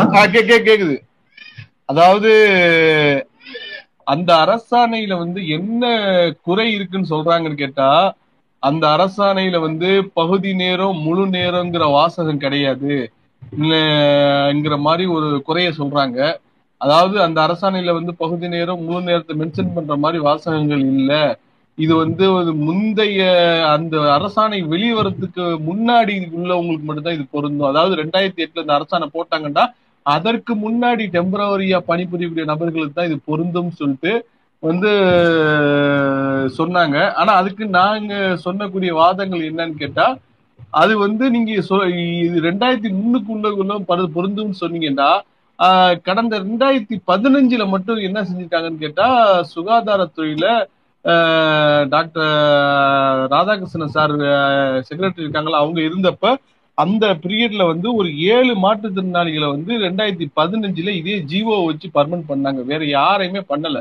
இந்த ஜிஓ வச்சு ஒரு ஏழு பேரை மட்டும் இந்த அதிமுக ஆட்சியில அது ராதாகிருஷ்ணன் சாருடைய முயற்சியினால அவர் கொஞ்சம் ரிஸ்க் எடுத்து அந்த செக்ரட்டரி எடுத்த முயற்சியினால நீ ஒரு ஏழு பேர் வந்து பர்மனன்ட் பண்ணப்பட்டாங்க. மற்ற பேரை வந்து அவங்க வந்து பர்மனன்ட் பண்ணப்படலை. நாங்க வந்து பகுதி நேர ஆசிரியரா இருந்தப்ப நாங்க போய் அமைச்சர் கல்வி அமைச்சரா இருந்து செங்கோட்டையன் இருந்தாரு. அவரை சந்திச்சோம். அவரை சந்திக்கிறப்பவே அவர் வந்து இந்த ஜிஓ வந்து பண்றேன் பண்ண மாட்டேன் பண்ண மாட்டேங்கிற ஓப்பனா சொல்லாம பண்றோம் பண்றோம்னு சொல்லியே காலத்தை தாழ்த்தியே அதை வந்து செயல்படுத்தக்கூடாதுன்னு சொல்லிட்டு போயிட்டாங்க. நாங்க வந்து அதோடய மட்டும் இல்லாம நீதிமன்றம் வரைக்கும் வழக்கு கூட போட்டோம். வழக்கு கூட போட்டு நீதிமன்றத்துல இருந்து தீர்ப்பு வந்து கூட அந்த தீர்ப்பு கூட வந்து ஒழுங்கான முறையில் உங்க செயல்படுத்தாம ப- பதிலே வந்து ஒரு ஏனத்தனமா தான் கொடுத்துருக்காங்க. அந்த நாங்க கொடுத்த ரெப்ரசன்ட் தீர்ப்புல என்ன சொல்லப்பட்டுன்னு கேட்டா நாங்க ரெப்ரசன்டேட் கொடுத்த அந்த லெட்டரில் வந்து என்ன சொல்லப்பட்டிருக்கோ அதை வந்து சட்டத்துக்கு உட்பட்டு ப- அவங்களுக்கு நீங்க நடவடிக்கை எடுக்கணும்னு சொல்லப்பட்டிருக்கு. ஆனா நாங்க சொன்ன அந்த லெட்டர்ல சொல்லப்பட்ட கருத்துக்கு இவங்க சொல்லக்கூடிய கருத்துக்கு வந்து நிறைய வந்து எங்களுக்கு கொடுத்த பதிலுக்கு வந்து நிறைய முரண்பாடுகள் இருக்கு. இது வந்து முழுமையான முறையில் அவங்க வந்து செயல் செயல்படுத்தாம ஒரு தட்டி கழிக்கிற மாதிரி தான் வந்து கடந்த ஆட்சியில வந்து நட- நடந்துக்கிட்டாங்க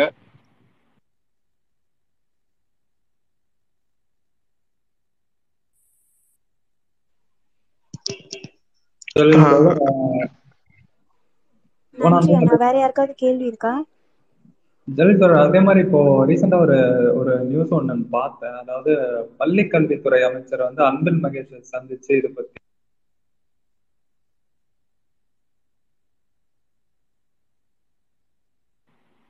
சார் உங்க வாய் கேட்கல சார். நீங்க திரும்ப சொல்லுங்க. இல்ல மியூட் எடுத்து விட்டுட்டு பேசுங்க டைனா.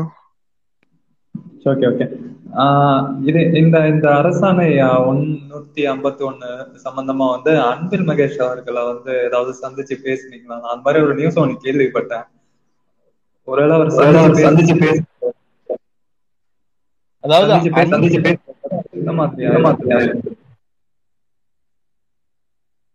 அன்பில் மகேஷ் சந்திச்சு பேசினேன் சார். அன்பில் மகேஷ் கிட்ட வந்து இந்த மாதிரி இந்த ஜீவோவை பத்தி கலைஞர் ஐயா கொண்டு வந்த ஜீவோ இருக்குது. இந்த மாதிரி ரெண்டு வருஷம் மாற்றுத்திறனாளி வேலை பார்த்தாலே அவங்களை வந்து பர்மனன்ட் பண்ணலாம்னு சொல்லிட்டு அன்பில் முகை சார்ட்ட வந்து சொன்னோம். ஆஹ் சரி நான் செய்யறோம்னு தான் சொன்னாங்களே தவிர அதுக்கான எந்த ஒரு நடவடிக்கையும் இன்னும் அவங்களும் எடுக்கல. அதான் கொஞ்சம் மனசுக்கு கொஞ்சம் வருத்தமா இருக்கு சார்.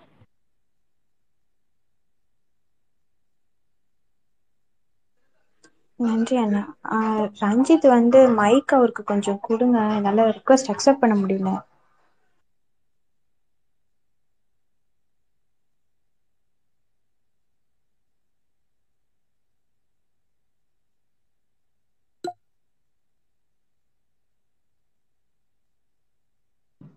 ஓனம் பிரதர் உங்ககிட்ட ஏதாவது கேள்வி இருந்ததுன்னா நீங்க கேட்கலாம் ஜெலில் நன்றி நன்றி. அண்ணா வணக்கம். இப்போ எனக்கு ஒரு தகவல் என்ன இப்போ இந்த அரசாணை வந்து இரண்டாயிரத்தி எட்டு பத்தாவது மாசம் கொடுத்துருக்காங்க.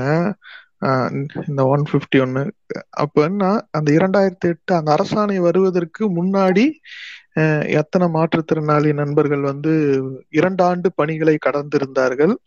அப்புறம் இந்த இரண்டாயிரத்தி அந்த அரசாணைக்கு அப்புறம் நியமனம் பெற்ற பணியாளர்கள் எத்தனை பேர் இரண்டாண்டு கடந்து இப்போ இந்த அரசாணை மூலம் தொகுப்பூதியத்திலிருந்து காலமுறை ஊதியத்துக்காக காத்திருக்காங்கன்னு தகவல் சொல்ல முடியுமாண்ணா?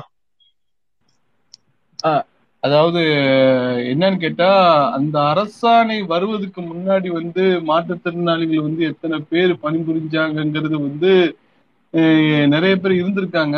ஆனா இந்த அரசாணை ரெண்டாயிரத்தி எட்டுல போட்டதோட ஒரு ஆட்சி மாற்றம் வந்துருச்சு. அது செயல்பாட்டுக்கு வர்றதுக்கு முன்னாடியே வந்து ஒரு ஆட்சி மாற்றம் வந்ததுனால வந்து அதுக்கு பிறகு வந்து அவங்க வந்து அந்த அரசாணையை வச்சு பெரு யாரையுமே அதிகமான முறையில் போடலை. எனக்கு எங்களுக்கு தெரிஞ்சபடி பார்த்தா அந்த சுகாதாரத்துறையில ஏழு பேரை மட்டும்தான் அது ராதாகிருஷ்ணன் சாருடைய முயற்சியினால அந்த ஒரு ஏழு பேர் மட்டும்தான் ரெண்டாயிரத்தி பதினஞ்சுல போட்டாங்க. அந்த அரசாணை வந்து ரெண்டாயிரத்தி எட்டுல ரெண்டாயிரத்தி பதினஞ்சுல ஒரு ஏழு பேரை வந்து சுகாதாரத்துறையில பண்ணியிருக்காங்க. அதற்கு முன்னாடி நிறைய பேர் வேலை பார்த்திருக்காங்க. ஆனா அவங்க எல்லாம் ஒன்றும் பர்மனன்ட் பண்ணல. அதுக்கு அந்த அரசாணை போட்டு அது நடைமுறைப்படுத்துறதுக்குள்ளே ஆட்சி மாற்றம் வந்துருச்சு.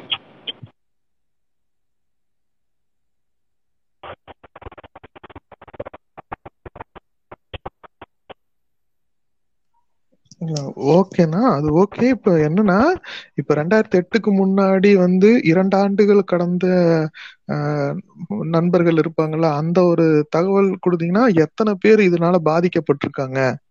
அதாவது அந்த அரசாணையை நம்பி இன்னும் எத்தனை பேர் வந்து கிட்டத்தட்ட ஒரு ரெண்டாயிரத்தி எட்டு நம்ம ரெண்டாயிரத்தி ஒன்பதுன்னே வச்சிட்டோம்னா ஒரு பத்து வருஷம் வந்து தாண்டி போகுது. இல்லைங்களா? ரெண்டாயிரத்தி எட்டுக்கு முன்னாடி அந்த அரசாணையில் சொல்லப்பட்டபடி இரண்டு ஆண்டு தொகுப்பூதியத்துல பணியாற்றி இருந்தாங்கன்னா அவங்களுக்கு வந்து இப்ப வந்து பாத்தீங்கன்னா நம்ம அந்த அரசாணை ரெண்டாயிரத்தி ஒன்பதுன்னு வச்சுக்கலாம். ஏன்னா பத்தாவது மாசம் ரெண்டாயிரத்தி எட்டு கொடுத்துருக்காங்க. ரெண்டாயிரத்தி ஒன்பது ஃபுல்லா வந்து ஆட்சி இருந்திருக்கு. அப்புறம் ரெண்டாயிரத்தி பதினொன்னுல ஜனவரியிலையும் கூட தேர்தல் வந்துடும் ஒரு வருஷம் ஆட்சி இருந்திருக்கு. அப்படிங்கும்போது அந்த ரெண்டாயிரத்தி எட்டுக்கு முன்னாடி இருந்தவங்களுக்கு இந்த பத்தாம் ஆண்டுகளுக்கும் வளங்கள்னா அவங்களுக்கு ஏற்பட்ட அநீதி தானது அதைய நம்ம முன்வைத்து நகர்த்தும் போது இது வந்து அரசின் கவனத்துக்கு முன்வைத்து நகர்த்தும் போது இதுக்குண்டான நம்ம சொல்யூஷன் வந்து சீக்கிரம் கிடைக்கிறதுக்கு வாய்ப்பு இருக்குல்ல? அதுக்காக நான் கேட்கறேன். அந்த ரெண்டாயிரத்தி எட்டுக்கு முன்னாடி இரண்டு வருட காலம் தொகுப்பூதியத்தில் பணியாற்றிய நண்பர்களின் தக ஒரு எண்ணிக்கை இருந்ததுன்னா இன்னும் நம்ம கொஞ்சம் நம்மளோட இதை வந்து ஃபோர்ஸா வைக்கலாம்ல? அதுக்காக தான் கேட்டேன். அதாவது நீங்க சொல்றது வந்து ரெண்டாயிரத்தி எட்டுக்கு முன்னாடி வந்து வேலை பார்த்தவங்களுடைய எண்ணிக்கை வந்து எத்தனை பேருன்னு சொல்லிட்டு கேக்குறீங்க. ஆனா என்னன்னு கேட்டா இந்த அந்த அரசாணை ரெண்டாயிரத்தி எட்டுல போடப்பட்டது இது நாள் வரைக்கும் இந்த மாதிரி அரசாணை ஒண்ணு இருக்குங்கிற விஷயம் மாற்றுத்திறனாளிகளுக்கு விழிப்புணர்வாவே தெரியல. இந்த அரசாணை வந்த விஷயம் வந்து மாற்று மாற்றுத்திறனாளிகளுக்கு தெரியாதனால எத்தனை பேர் வந்து தொகுப்பூதியத்துல வந்து வேலை பார்க்கறாங்க இதுக்கு முன்னாடி வேலை பார்த்தாங்கிற வி- விவரம் வந்து தெரியாமலே போச்சு. இப்ப இது வந்து இந்த ஜியோவை பத்தி தெரிஞ்ச பிறகுதான் நாங்க வந்து அதுக்கு பிறகுதான் வந்து ஒரு ஆர்கனைஸ் பண்ணி எத்தனை பேர் இருக்குங்கிற விஷயத்த வந்து கரெக்டா வந்து நம்ம வந்து இப்பதான் தர ஒரு- ஒருங்கிணைச்சுக்கிட்டு இருக்கோம்.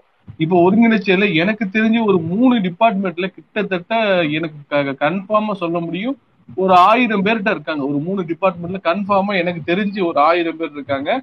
அது அல்லாம எனக்கு தெரியாமலே கிட்டத்தட்ட ஒரு மூவாயிரம் பேர்கிட்ட இருப்பாங்கங்கிறது எங்க என்னுடைய கருத்தாக இருக்கிறது நண்பரே. நன்றி நன்றி அண்ணா. அப்புறம் இதுல இன்னொரு தகவலும் தேவைப்படுது. என்னன்னா இப்போ அந்த அரசாணையில் வந்து பாத்தீங்கன்னா இந்த மாற்றுத்திறனாளி கூட்டமைப்பின் நிர்வாகிகள் வந்து முதலமைச்சரை சந்தித்து கோரிக்கைகளை வைத்தாங்க. அதன் அடிப்படையில வந்து இந்த அரசாணை வெளியிடப்படும் சொல்லியிருக்காங்க. இப்போ அந்த கூட்டமைப்பு அந்த போய் கூட்டமைப்பு வந்து முதலமைச்சர்கிட்ட அன்னைக்கு இரண்டாயிரத்தி எட்டுல கலைஞர் அவர்கள் முதலமைச்சரா இருந்தபோது கோரிக்கை வைத்து வாங்கினார்கள் இல்லையா அந்த அரசாணைய? இப்ப அந்த கூட்டமைப்பினோட நிர்வாகிகள என்ன என்ன ஆச்சு? இந்த அரசாணையை செயல்படுத்த உங்களுக்கு உறுதுணையா இருக்கிறாங்களா? அது எப்படி உங்களோட தொடர்ந்து பயண பய- இந்த இந்த அரசாணையை செயல்படுத்தி அனைவருக்கும் இந்த தொ- காலமுறை ஊதியத்திலிருந்து சாரி தொகுப்பூதியத்திலிருந்து காலமுறை ஊதியத்துக்கு கொண்டு வர உங்களோட சேர்ந்து பயணிக்கிறார்களா? உன் இப்போ புதிதாக அமைந்த திமுக ஆட்சியில் வந்து அந்த மாதிரி ஒரு முயற்சி இது எடுத்திருக்கிறீங்களா? போய் இந்த மாதிரி நேரடியாகவே முதலமைச்சரை பார்த்து ஏதாச்சும் பண்றதுக்கு நேரம் ஏதாச்சும் வாங்கியிருக்கீங்களா? உங்க அடுத்த கட்ட நடவடிக்கை ஏதாச்சும் அந்த மாதிரி இருக்குதா? அதை பத்தின தகவல் கொஞ்சம் சொல்லுங்கண்ணா. அதாவது அந்த தமிழ்நாடு கூட்டமைப்புடைய நிர்வாகிகள் சந்திச்சதா சொல்றாங்கல்ல அந்த கூட்டமைப்பு வந்து ஆரம்பத்துல இருந்த கூட்டமைப்பு அதுல வந்து இரு அந்த கூட்டமைப்பு வந்து இப்ப சரியான முறையில வந்து ஒரு செயல்பாடு இல்லாம போச்சு. அதுல இருந்து அந்த கூட்டமைப்புல இருந்து மாற்றுத்திறனாளி உரிமையை பேசினவர் தான் ல- லைலா கல்லூரியில வந்து பேராசிரியராக வேலை பார்க்கக்கூடிய பேராசிரியர் தீபக் நாதன். நீங்க பார்த்திருப்பீங்க ட்விட்டர்ல எல்லாம் இருக்காங்க. மாற்றுத்திறனாளியை பத்தி அதிகமாக நம்மள ஒரு பேசக்கூடிய ஒரு நபர் ஒரு சிறந்த ஒரு ஒரு போராளி மாற்றுத்திறனாளி உரிமைகள் விஷயத்துல சிறந்த ஒரு போராளி. அவர் வந்து டிசம்பர் மூன்றுன்னு ஒரு இயக்கத்தை வந்து ஆஹ், சமீபத்துல தொடங்கி அந்த இயக்கத்தின் மூலியமாக மாற்றுத்திறனாளி விஷயங்களை வந்து இப்ப அரசுடைய கவனத்துக்கு கொண்டுட்டு போயிட்டு இருக்காப்ல. இப்ப அவர் வந்து இப்ப எங்களுக்கு இந்த விஷயத்தை பத்தி இன்னைக்கு வந்து சமூக நலத்துறை அமைச்சர் இருக்கக்கூடிய கீதா ஜீவன் அவர்களுடைய கவனத்துக்கு இதை கொண்டுட்டு போயிருக்காங்க. இந்த மாதிரி மாற்றுத்திறனாளிகள் வந்து கஷ்டப்படுறாங்க. இது வந்து கலைஞர் வந்து ரெண்டாயிரத்தி எட்டுல போடப்பட்ட ஜீவோ. இந்த ரெண்டாயிரத்தி எட்டுல போடப்பட்ட ஜி கலைஞரை வந்து சந்திச்சப்ப கீதா ஜீவன் தான் சமூக நலத்துறை அமைச்சரா இருந்தாங்க. அப்ப க- அந்த கீதா ஜீவனோட கலைஞர் ஐயா சந்திக்கும் போது இந்த தீபக் தீபக் நாதன் சாரு இருந்தாங்க. அவங்க வந்து இந்த விஷயத்த வந்து இப்ப இன்னைக்கு நாலு மணிக்கு சமூக நலத்துறை அமைச்சரை வந்து சந்திச்சு பேசியிருக்காங்க. இதை கூட இப்ப ட்விட்டர்ல போட்டிருக்காங்க. இந்த விஷயம் சம்பந்தமா சந்திச்சு நாங்க பேசணுங்கிறத போட்டிருக்காங்க. கீதா ஜீவன் வந்து முதலமைச்சருடைய கவனத்துக்கு கொண்டுட்டு போறோம்னு தீபக் நாதன் சார்ட்ட சொல்லியிருக்காங்க.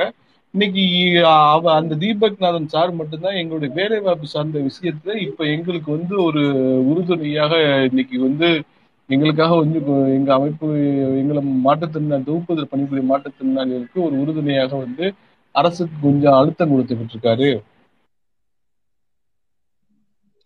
நன்றி நன்றி அண்ணா. கூடிய விரைவில் கூடிய விரைவில் உங்கள் கோரிக்கைகள் அனைத்தும் நிறைவேற்ற நிறைவேற எனது வாழ்த்துக்களும் அன்புகளும் தெரிவித்துக் கொள்கிறேன்.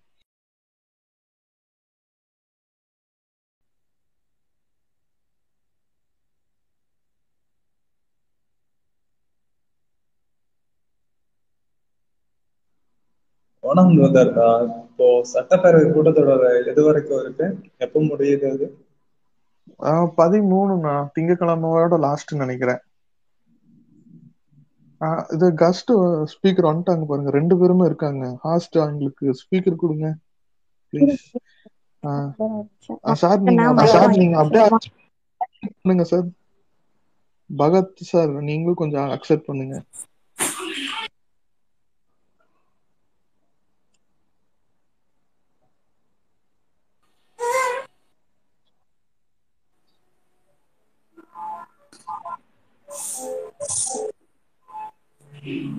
சட்டப்பேரவை கூட்டத்தொடர் வந்து பதிமூணாம் தேதியோட முடியுது சார். ஓகே. ஒரு இந்த ஸ்பேஸ் வந்து கிராஷ் ஆயிருச்சு. அதுக்காக எங்க வருத்தத்தை தெரிவிச்சுக்கோம். மறுபடியும் புதுசா போ ஸ்பேஸ் கிராஷ் ஆயிட்டதுனால கொஞ்சம் டிலே ஆயிடுச்சு. ஓகே ரஞ்சித் நீங்க ஆல்ரெடி அந்த ஸ்பேஸ்ல கொஸ்டின் கேட்டீங்க. அதை கொஞ்சம் இங்க கண்டினியூ பண்ணுங்க. விஜயா நான் பேசுறது கேக்குதுங்களா? கேக்குது கேக்குது? முன்னாடி வந்து விடுதலை சிறுத்தைகள் கட்சியின் தலைவர் தோல் திருமாவளவன் ஐயாவோட மாற்றுத்திறனாளிகள் வந்து இணையவழி கருத்தரங்கம் ஒன்று வச்சிருந்தோம். ஸோ அதுல கூட எங்களுடைய கோரிக்கைகள் நாங்கள் வந்து இணையவழி கருத்தரங்கம் மூலமா பேசினோம். ஆனா டேட்டு டேட்டு நாலு தெரியல. பட் ஆனா பேசியிருந்தோம். அவர்கிட்ட வந்து இந்த மாதிரி எங்களுடைய கோரிக்கைகள்லாம் அஹ், நிறைவேற்ற சொல்லி நாங்கள் வந்து அவர்கிட்ட சொல்லியிருந்தோம். அவரும் எங்களால் முடிஞ்ச ஹெல்ப்பை நாங்கள் பண்ணுறோம் அப்படின்னு சொல்லி சொல்லியிருந்தாரு. ஆனால் இன்னி வரைக்கும் எந்தவித ஒரு நடவடிக்கைகளும் எதுவும் வரலை. ஸோ எங்களுக்கு வந்து ஏமாற்றம் தான் அதிகமாக நாங்கள் பார்த்துக்கிட்டு இருக்கோம். ஸோ அதுதான் எங்களுக்கு ரொம்ப எங்களுடைய அண்ணன் திரு நேம் தெரியல. அவர் சொன்ன மாதிரி போராட்டங்களும் இல்லை இணையவழி கருத்தங்க க- கருத்தரங்கமோ எதை முன்னெடுத்தாலும் நாங்கள் வந்து தோல்வியை தான் எதிர்கொள்ள வேண்டியதாக இருக்குது நூறு தோல்வி இருக்கும்போது அட்லீஸ்ட் அந்த தொண்ணூற்றி ஒன்பது தோல்வி தொண்ணூற்றி ஒன்பது தோல்வி இருக்கும்போது ஒரு வெற்றியாவது எங்களுக்கு கிடைக்காதான்ட்டு நாங்கள் இயங்கிட்டு இருக்கோம். ஸோ அதுதான். எத்தனையோ தலைவர்களை நாங்கள் பார்த்தாச்சு. அதுதான். ஸோ எங்களுடைய கேள்வி பற்றின எல்லா கேள்விகளும் நிறைய பேர் கேட்டிருக்கீங்க. இருந்தாலும் குறிக்க குறிப்பெடுத்து வச்சிருப்பீங்கன்னு நான் நினைக்கிறேன். அதே மாதிரி எங்களுடைய சகோதரர் அவர் சொல்லியிருப்பாரு எங்களுடைய சட்டத்திட்டங்கள் எங்களுடைய நலத்திட்ட உதவிகள் எல்லாத்தையும் பற்றின விரிவான விளக்கத்தையும் கொடுத்துருக்காருன்னு இந்த ஸ்பேஸில் ஆடித்தனமாக நான் தெரிவிப்பேன். அது எந்த மாற்று கருத்தும் கிடையாது. ஸோ பார்ப்போம். ஏதாவது ஒரு நல்லது நடந்தா கண்டிப்பாக நல்லா இருக்கும். நன்றி. ஓகே நன்றி ரஞ்சித். உங்கள் கோரிக்கை கண்டிப்பாக நிறைவேற வாழ்த்துக்கள். ராம்ஜி நீங்க மைக்ல இருக்கீங்க. நீங்க கொஞ்சம் உங்க கொஸ்டின் கேட்குறதுனா கேட்கலாம்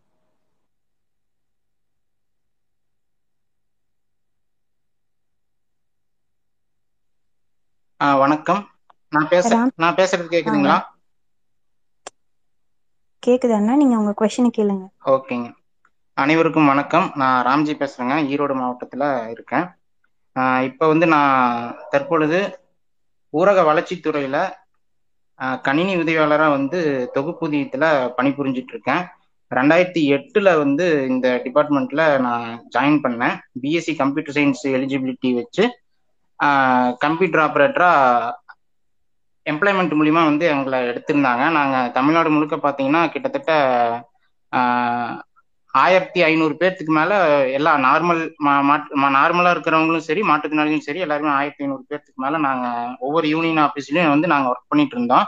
அதில் வந்து மாற்றுத்திறனாளிகள் மட்டும் எத்தனை பேர் அப்படின்னு பார்த்தீங்கன்னா இன்னைக்கு தேதியில் கரண்டா ஒர்க் பண்ணிட்டு இருக்கிறவங்க ஒரு அறுபது பேர் வந்து மாற்றுத்திறனாளிகள் தமிழ்நாடு முழுக்க வேலை செஞ்சுட்டு இருக்காங்க.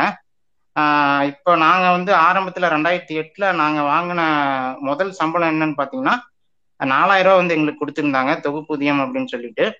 எங்களுடைய நேச்சர் ஆஃப் ஜாப் என்ன அப்படின்னு பார்த்தீங்கன்னா இந்த நூறு நாள் வேலை செய்கிறாங்கல்ல அந்த நூறு நாள் வேலை செய்கிற மக்களுக்கு அவங்களோட டேட்டா பேஸ் ஃபுல்லாகவே வந்து மகாத்மா காந்தி தேசிய ஊரக வேலை உறுதி திட்டம் இருக்குல்லங்க. அந்த வெப்சைட்ல வந்து NREGA dot NIC dot in அப்படின்னு சொல்லுவாங்க. அந்த வெப்சைட்ல எங்களுடைய டீ அந்த மக்களுடைய டீட்டெயில்ஸ் எல்லாம் அப்லோடு பண்ணி அவங்களுக்கு வாரத்துக்கு ஒருக்கா கூலி போடுறது அவங்களுக்கு எவ்வளவு பணம் போயிருக்கு இன்னும் எவ்வளவு பணம் போகணும் அப்படிங்கிற அந்த எல்லாமே மேனேஜ் பண்ணக்கூடிய விஷயங்களை தான் வந்து நாங்க எல்லாருமே செஞ்சுட்டு இருக்கோம் இதுல பாத்தீங்கன்னா எல்லாருமே வந்து கிராஜுவேட்ஸ் தான் இந்த இதுல ஒர்க் பண்ணிட்டு இருக்கிறவங்க எல்லாருமே. நிறைய பேர் வந்து எம்ஃபில் வரைக்கும் படிச்சுட்டு கூட இந்த ஜாப்ல வந்து ஒர்க் பண்ணிட்டு இருக்காங்க அப்புறம் ரெண்டாயிரத்தி எட்டுல வந்து நாலாயிரம் ரூபாய் கொடுத்தாங்க. அதுக்கப்புறம் ஏழாயிரத்தி ஐநூறு ரூபாய் கொடுத்தாங்க. அப்புறம் பதினோராயிரம் ரூபாய் கொடுத்தாங்க. இப்போ வந்து கடைசியா நாங்க பதினாலாயிரம் ரூபாய் வாங்கிட்டு இருக்கிறோம். ஆனா இன்னும் வந்து தொகுப்பூதியத்தில் தான் இருக்கிறோம். நான் பேசுறது கேக்குதுங்களா? கேக்குது கேக்குது கேக்குது. Okay okay. அப்புறம் இப்ப இது இதுதான் வந்து எங்களுடைய ஹிஸ்டரி இது நான் சுருக்கமா சொல்லணும் அப்படிங்கிறதுக்காக சொன்னேன். இந்த ஸ்பேஸ்ல வந்து எந்தெந்த டிபார்ட்மெண்ட்ல இருந்து கலந்து கலந்துட்டு இருக்கீங்க அப்படிங்கிறது எனக்கு தெரியல. எனக்கு தெரிஞ்சு ஜலீல் ப்ரோ வந்து அவரு ரொம்ப நாளா எனக்கு தொடர்புல இருக்கிறாரு. அதனால அவரு அந்த தோழர் வந்து எனக்கு நல்லா தெரியும். அவரும் வந்து பாத்தீங்கன்னா ட்விட்டர்ல ரொம்ப நாளா வந்து ஆக்டிவா நிறைய கோரிக்கைகள் வந்து மாற்றுத்திறனாளிகளுக்காக குறிப்பா இந்த one fifty one GO base பண்ணி நிறைய கோரிக்கைகள் வந்து அடிக்கடி எனக்கு தெரிஞ்சு ஒரு அஞ்சு நிமிஷத்துக்கு ஒருக்கா கூட வந்து அவர் ட்விட்டர்ல வந்து அவ்வளவு ஆக்டிவா வந்து போஸ்ட் போட்டுட்டு இருக்கிறாரு உண்மையில அவருடைய இந்த முயற்சி வந்து கண்டிப்பா தோற்காது. என்றைக்காவது ஒரு நாள் வந்து கண்டிப்பா ஜெயிக்கும் அப்படிங்கிறது முழு நம்பிக்கையா நானும் இருக்கேன். அவரும் அவருடைய அந்த ட்விட்டரை வந்து நான் அதிகமா ஃபாலோ பண்றக்கூடிய ஆஹ் தோழர்கள்ல நானும் ஒருத்தன். அப்புறம் பாத்தீங்கன்னா இந்த ஜியோவில் வந்து எனக்கு ஒரு டவுட் இருந்துச்சு அப்படின்னு நான் அப்படியே நான் கேட்டிருந்தேன். நான் கேட்கலான்ட்டு இருந்தேன். ஆனால் அது இப்போ இடையில வந்து ஒரு நான் ஒரு ஒரு தோழர் வந்து கேட்டுட்டாரு. இந்த இது பர்மனெண்ட் பண்றதுல வந்து என்ன குறை இருக்கு என்ன பிரச்சனை இருக்கு அப்படிங்கிறத கேட்கலாம் அப்படின்ட்டு இருந்தேன். ஆனா நீங்க அதுல சொல்லிட்டீங்க.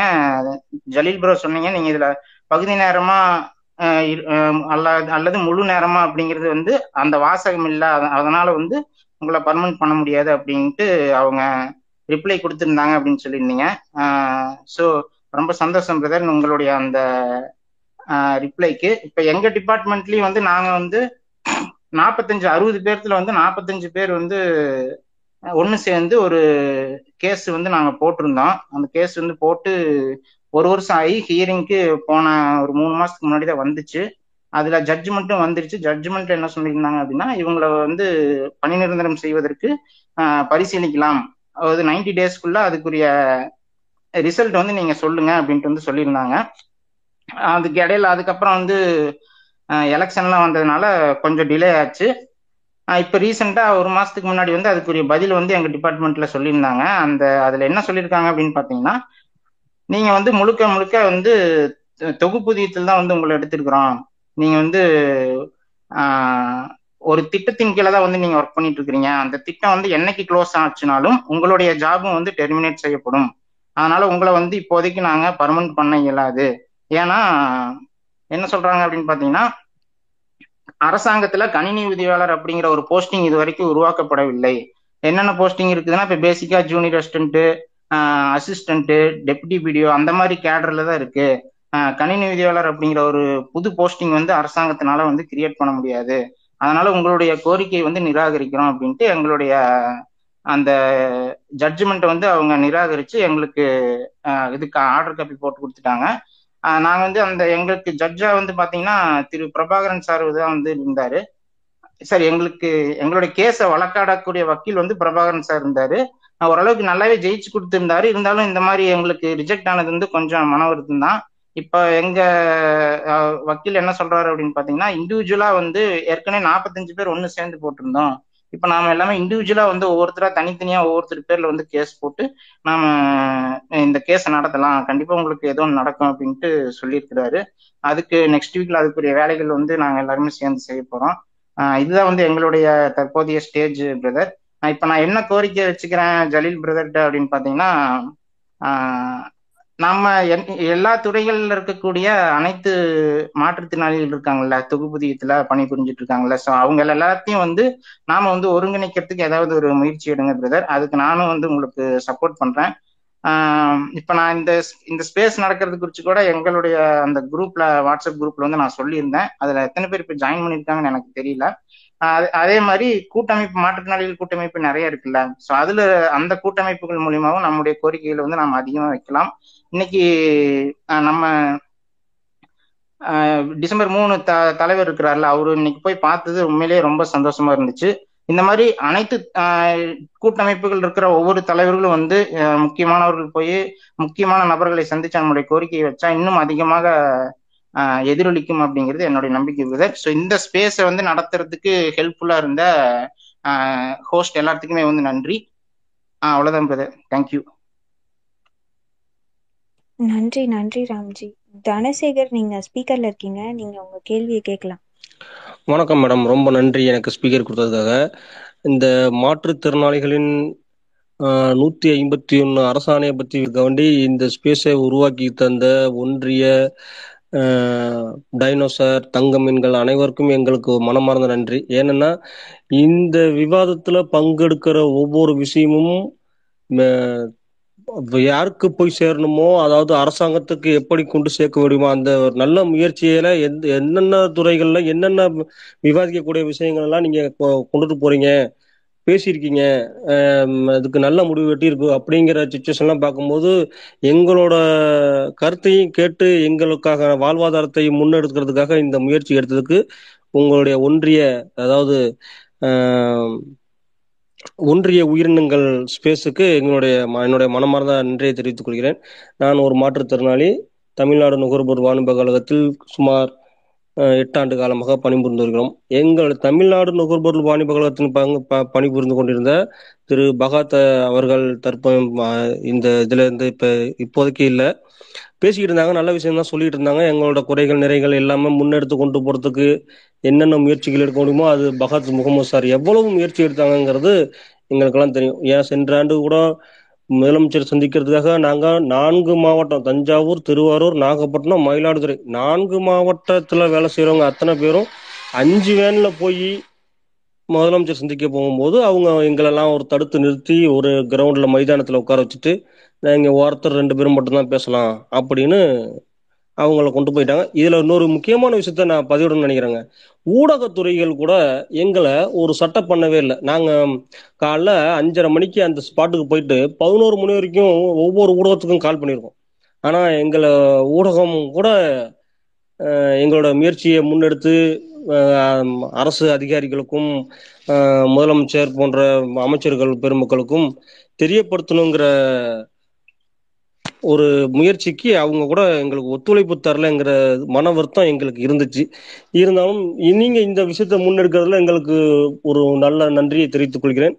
எங்களுக்கு இந்த அரசாணையின் எப்படி சுச்சுவேஷன் அப்படி ரெண்டாயிரத்தி எட்டுல உருவானது அதுக்கு முன்னாடி உள்ளவங்களுக்கு மட்டும்தான் அதுக்கு பின்னாடி உள்ளவங்களுக்கு மட்டும்தான் அப்படிங்கிற விஷயங்கள் நீங்க பேசும்போது தான் சில சில விஷயங்கள் ஏன்னா நாங்களும் ஒரு சாமானியன் எனக்கு சில சில விஷயங்கள் தெரிய வருதுன்னு வச்சுங்களேன் இருந்தாலும் மாற்றுத்திறனாளிகளை நலத்துறையை தன் வசம் வைத்த நமது முதல்வர் மாண்புமிகு முதல்வர் ஸ்டாலின் அவர்கள் ஒவ்- ஒரு ஒரு வழிப்போக்கில் ஒரு மாற்றுத்திறனாளி மனு கொடுத்தாங்கன்னு அவங்களுக்கு பரு பரிந்துரை கூறலாம் செஞ்ச ஒரு முதல்வர்.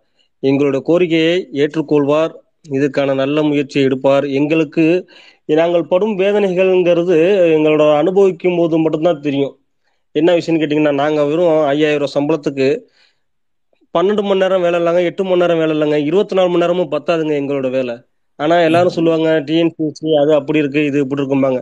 அந்த அந்த இடத்துல இருந்து பார்த்தா தான் தெரியும் எங்களோட கஷ்ட நஷ்டங்கள். அப்படி பணிபுரிந்தும் எங்களை இத்தனை சாதாரணமா மாற்றுத்திறனாளி கோட்டாவில் பண்ணாவே பண்ணிருக்கணும். சாதா கோட்டால அவங்க ஏற்கனவே மேல உள்ள காலி பணியிடங்களை நிரப்புனாவே நாங்க ஆட்டோமேட்டிக்கா நிரம் பண்ணி நிரந்தரமே ஆயிருப்போம் அதையும் செய்ய மாட்டேங்கிறாங்க. சரி மாற்றுத்திறனாளிகள் இதுல இடஒதுக்கீடு மூலமா அரசாணை நூத்தி ஐம்பத்தொன்னு மூலமா பண்ணியிருந்தா நாங்க எப்பயோ பர்மனண்ட் ஆயிருக்கணும்.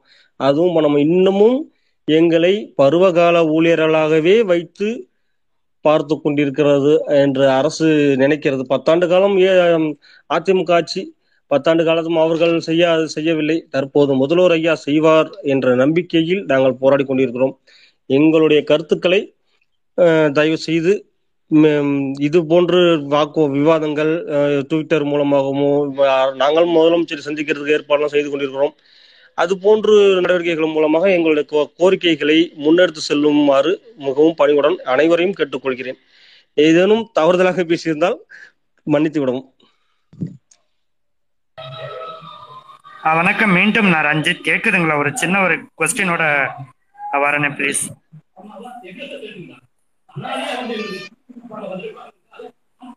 சார் சொல்லுங்க. ஹலோ கேக்குதுங்களா? கேட்டுங்க இல்ல நான் என்ன கேக்குறேன் எதுக்கு வந்து எங்களுடைய கோரிக்கைகளையோ அல்லது மற்ற விஷயத்துக்கோ ஏன் ஊடகம் வந்து செவி சாய்க்க மாட்டேங்குது? ஒருவேளை அரசு மற்றும் அரசு துறை சார்ந்த அதிகாரிகள் வந்து சொல்லி வச்சிருக்காங்களா? இல்ல என்னதான் ஒன்றும் புரியல. எத்தனை கூட்டங்கள் நாங்க நடத்தியிருந்தோம்? ஆனா அத்தனை கூட்டங்களுக்குமே எந்தவித ஒரு ஊடகமே செவி சாய்க்கல எதனால ஏன்னு தெரியல. அதுவும் இல்லாம இன்னொன்னு என்னன்னா நாங்க நேரடியா அமைச்சர் பெருமக்களையும் அரசு அதிகாரிகளையும் போய் சந்திச்சா கூட காவல்துறை அதிகாரிகள் அவர்கள் கீழே வேலை செய்யக்கூடிய அதிகாரிகள்லாம் எங்களை வந்து தடுத்து எங்களை வந்து ஒரு அவமதிப்பு எங்க மேல ஒரு அவமதிப்பு ப்ரோ ஏற்படுத்த ஒரே அளவுக்கு அவங்க நிமிஷம் அந்த பண்ணிட்டாங்கன்னா ஏன் எதனால எங்களுக்கு ஒன்றும் புரியல. டிவி சவுண்ட் கொஞ்சம் குறைச்சிங்க ப்ரோ. டிவி சவுண்ட் குறைச்சிக்கங்க. சாரிங்க சாரிங்க சாரிங்க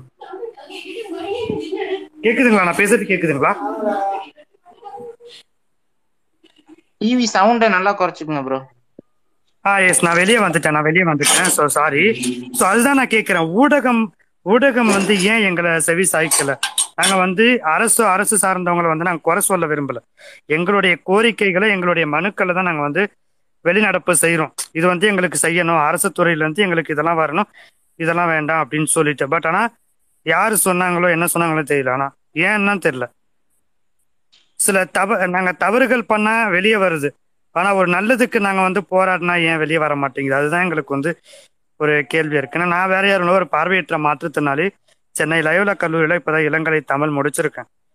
ஸோ எனக்கே இந்த நிலைமைனா இப்ப என்னோட சீனியர்ஸ்லாம் என்ன நிலைமை யோசிச்சு பாருங்க. டிகிரிலாம் நிறைய டிகிரி முடிச்சிருப்பாங்க. இன்னைக்கெல்லாம் அவங்க அதுதான். அதுதான் நாங்க கேட்குறோம்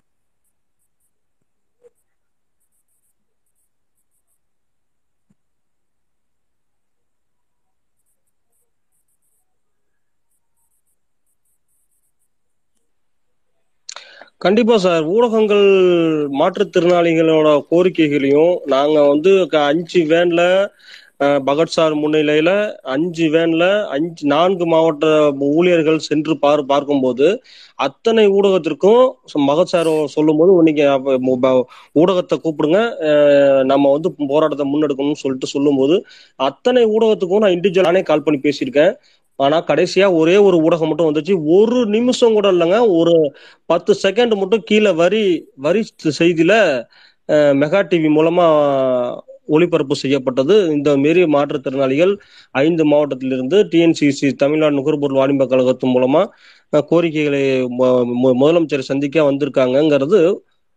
அதுக்குள்ளார எப்படி ஆஃப் பண்ணாங்க எப்போ ஆஃப் பண்ணாங்க உளவுத்துறை மூலமா நாங்க வர்றதை கூட கண்காணிக்கப்பட்டு எங்களை தடுத்து நிறுத்தப்பட்டு எங்களோட கோரிக்கைகளை எங்களுடைய எங்க வார்த்தையை செவி சாய்த்து கேட்க கூட அவங்களுக்கு முன் இது இல்லை. காது கொடுத்து செவி செவி சாய்த்து கேட்கணும்னு கூட அவங்களுக்கு யோசனை இல்லை.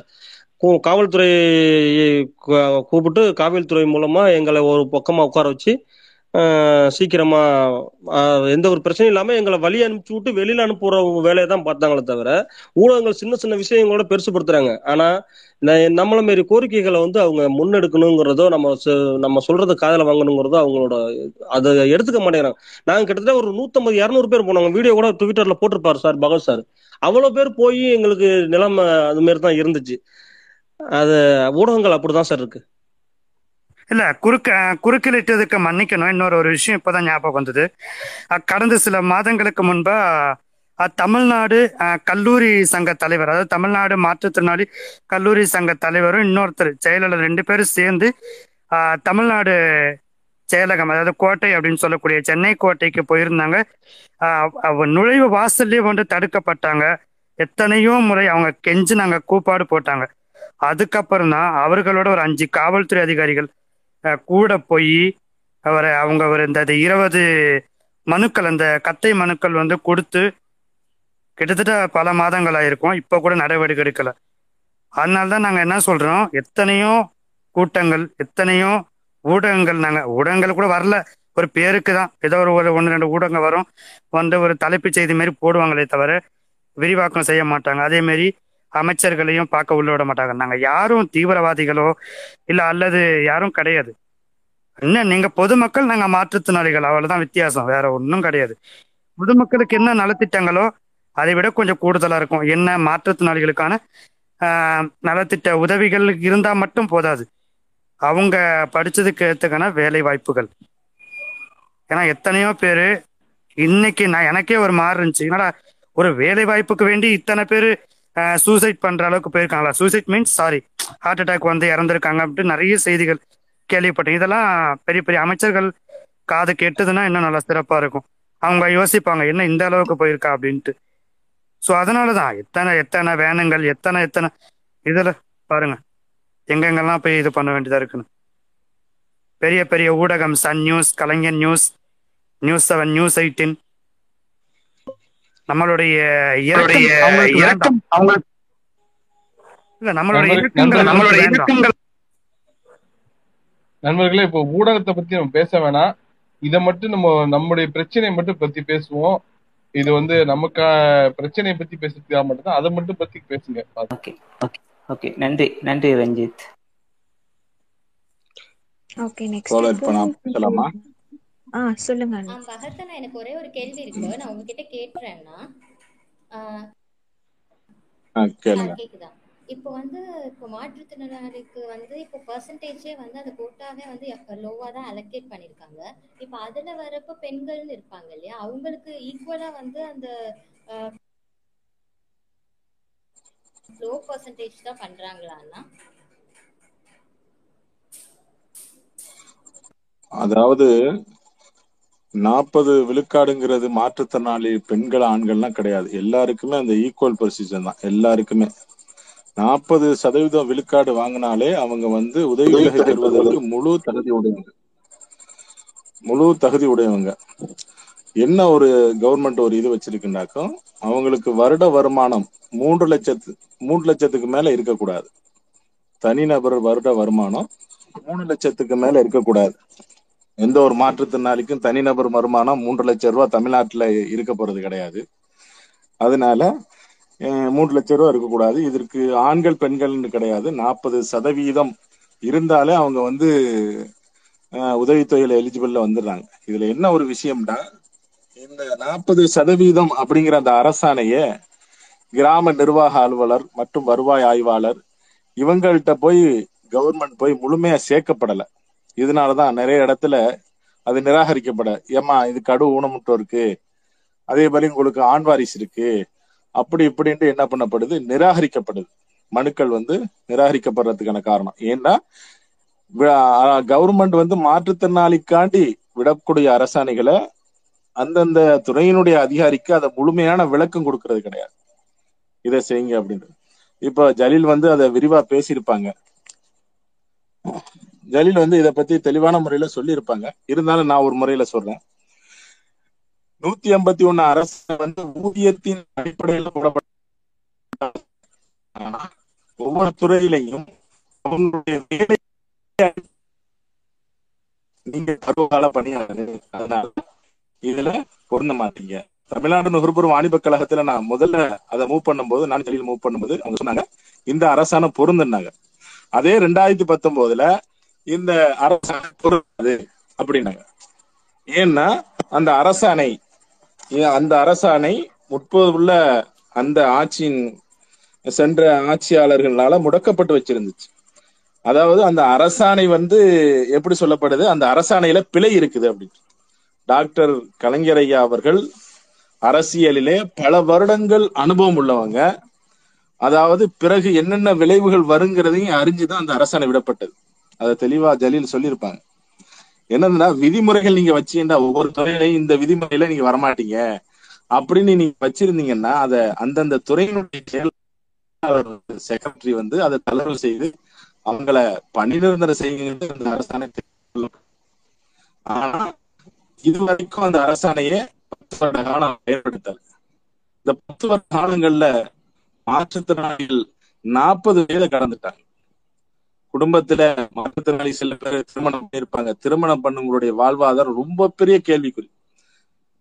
ஊராட்சி அலுவலகத்துல இருந்த ஒரு மாற்றுத்திறனாளியை பத்தி வெளியில அவர்கள் சொல்லியிருப்பாங்க. இன்னைக்கு அவருடைய இரண்டு பிள்ளைகள் கேள்விக்குறியா இருக்கு வாழ்க்கை. அதே போல தமிழ்நாடு நுகர்பொருள் வாணிப கழகத்துல திருவாரூர் மாவட்டத்துல விஸ்வநாதன் என்ற ஒரு பையன் மன உளைச்சலால தற்கொலை பண்ணிக்கிட்டு இறந்துட்டார். காரணம் பணி நிரந்தரம் என்னை செய்யல.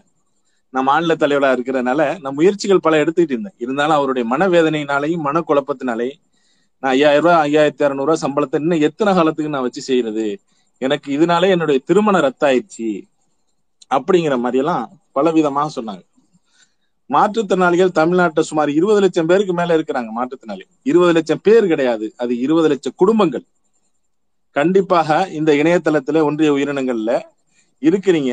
உங்க சொந்த பந்தங்கள்ல உங்க சொந்தத்தை சார்ந்தவங்க யாராவது ஒரு நபர் மாற்றுத்திறனாளியாக இருப்பாங்க. ஆனா அவங்களுக்குள்ள சரியான சலுகைகள் வந்து சேருதா? என்னென்ன சலுகைகள் இருக்குது? அரசாங்கத்தால அறிவிக்கப்படுது சலுகைகள் ஆனா மாற்றுத்திறனாளிகளுக்கு வந்தடைவு கிடையாது. இதுதான் உண்மையான விஷயம். பல விஷயங்கள். ஆனா மக்கள் விளங்கி கொள்றது என்ன விஷயம்?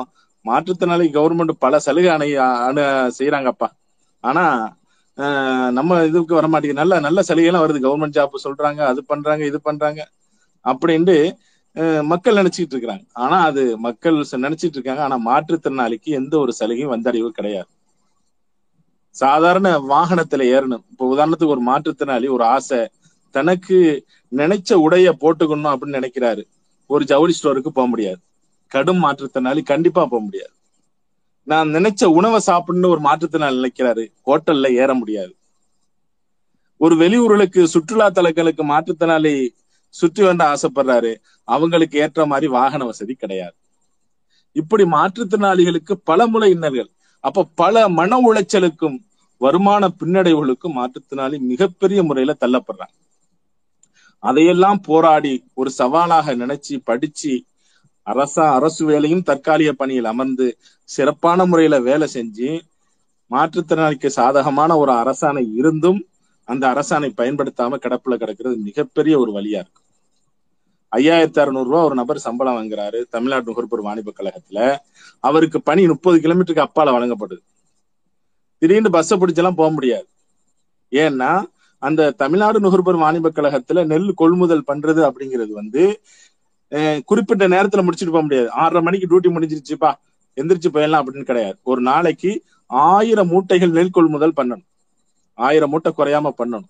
அப்ப அவர் காலையில போனாண்டா இரவு பதினோரு மணி ஆயிரும். அவர் ஆயிரம் மூட்டையை கொள்முதல் பண்ணி முடிக்கிறது. அவருக்கு சம்பளம் ஐயாயிரத்தி அறுநூறு ரூபாய் சம்பளம். ஆனா முப்பது கிலோமீட்டருக்கு அவர் பெட்ரோல் போட்டாங்க இன்னைக்கு இல்லத்துக்கு சாப்பாட்டுக்கு அதுக்கு சேர்த்தா எட்டாயிரம் ரூபாய் செலவாகுது. இப்ப எப்பேற்பட்ட கடும் மன உளைச்சலுக்கு மாற்றுத்திறனாளிகள் தமிழ்நாடு நுகர்பொருள் வாணிப கழகத்துல ஆளாவாங்க. நானும் ஜலீலும் சேர்ந்து ரெண்டாயிரத்தி ஆஹ், பத பதினேழுல வந்து நாங்க ஒரு கேள்வி கேட்கிறோம். தொகுப்புதியத்துல மாற்றுத்திறனாளி எத்தனை பேர் பதிவு பண்றாங்க இருக்கிறாங்க தஞ்சை மாவட்டத்துல அப்படின்னு கேள்வி கேட்கிறோம். அப்ப அவங்க சொல்றாங்க தொகுப்புதியத்துல ஐம்பத்தோரு பேர் இருக்கிறாங்க. இவங்களை பணி நிரந்தரம் இந்த அரசாணைப்படி செய்யண்டா மாநில அலுவலகம் முடிவெடுக்க வேண்டியது அப்படின்னு சொல்றாங்க. அப்போ மாநில அலுவலகத்துல நாங்க போராட்டம் பண்ணி அதை கவனத்துக்கு கொண்டு போகப்படுது இந்த அரசாணை பொருந்தும் அப்படின்னாங்க கடைசியில ரெண்டாயிரத்தி பத்தொன்பதுல பொருந்தாதுன்னு சொல்லும் போது என்ன சொல்றாங்க? நீங்க டெய்லி வேஜஸ் பருவகால பணியாளர்கள். டெய்லி வேஜஸ்ண்டா தினக்கூலின்னு அர்த்தம். ஏன்னா ஆனா அவங்க அப்பாயின்மெண்ட் ஆர்டர்ல என்ன கொடுத்திருக்காங்க? தொகுப்பூதியம் தான் கொடுத்திருக்காங்க அப்பாயின்மெண்ட் ஆர்டர்ல தொகுப்பூதியம் அப்படின்னு கொடுத்திருக்காங்க அவங்க கொடுத்த ஆர்டிஐல கேட்கப்பட்ட கேள்வியில என்ன கொடுத்திருக்காங்க? தொகுப்பூதியம் அதே போல அவங்க கொடுத்த எல்லாமே தொகுப்புதிய அடிப்படையில கொடுத்துட்டு ஆனா அவங்க வார்த்தையால சொல்லும்போது டெய்லி வேஜஸ் ஏன்னா இவங்களை பர்மனன்ட் பண்ணுங்கிற நிராகரிக்கிறதுக்கு என்ன பதில் சொல்லணுமோ அதை சொல்லிடுறாங்க. மாற்றுத்திறனாளிகள் அப்படியே ரொம்ப நொந்த நிலையில இப்ப மோசமான நிலையில இருக்கிறாங்க. ஏதாவது செய்வோம் தல தோழர். நாங்க எப்படியாவது வந்துடுறோம். நீங்க எல்லாரும் கூப்பிடுங்க. சென்னையில போய் எப்படியாவது மிகப்பெரிய ஒரு ஆர்ப்பாட்டம் அல்லது சாகும் அங்கேயாவது இருந்துடலாம். வேற வழி இல்ல. வாழ்வதற்கு வாழ்க்கை இல்ல. இந்த இந்த விஷயங்களை நாங்க மூவ் பண்ணும்போது ஒரு தோழர் சொன்னாரு கும்பகோணத்தை சார்ந்த ஒரு நபர் சொன்னாரு தோழர் நம்மளுக்கெல்லாம் பர்மனன்ட் ஆயிரும். என்னுடைய தந்தைகிட்ட வந்து பெண் பார்க்க சொல்லியிருக்கிறேன் தோழர். பர்மனன்ட் ஆயிட்டா அந்த திருமணத்துக்கு நிச்சயமா அழைப்பேன் தோழர். அப்படிங்கும்போது எனக்கு கண்ணீர் வந்துருச்சு. ஆனா அவர் சொல்லியே ரெண்டு வருஷம் ஆயிடுச்சு இப்போ. இப்போ இந்த மாதிரி ஒரு சூழல் மாற்றுத்திறனாளிகளுக்கு இருந்திருக்கு. அப்ப மாற்றுத்திறனாளிகள் படிச்சு வாழ்ந்து அரசு துறையிலையும் மாற்றுத்திறனாளி அங்கீகரிக்க மாட்டேங்கிறாங்க. தனியார் துறையிலையும் மாற்றுத்திறனாளி அங்கீகரிக்கப்பட மாட்டேங்கிறாங்க.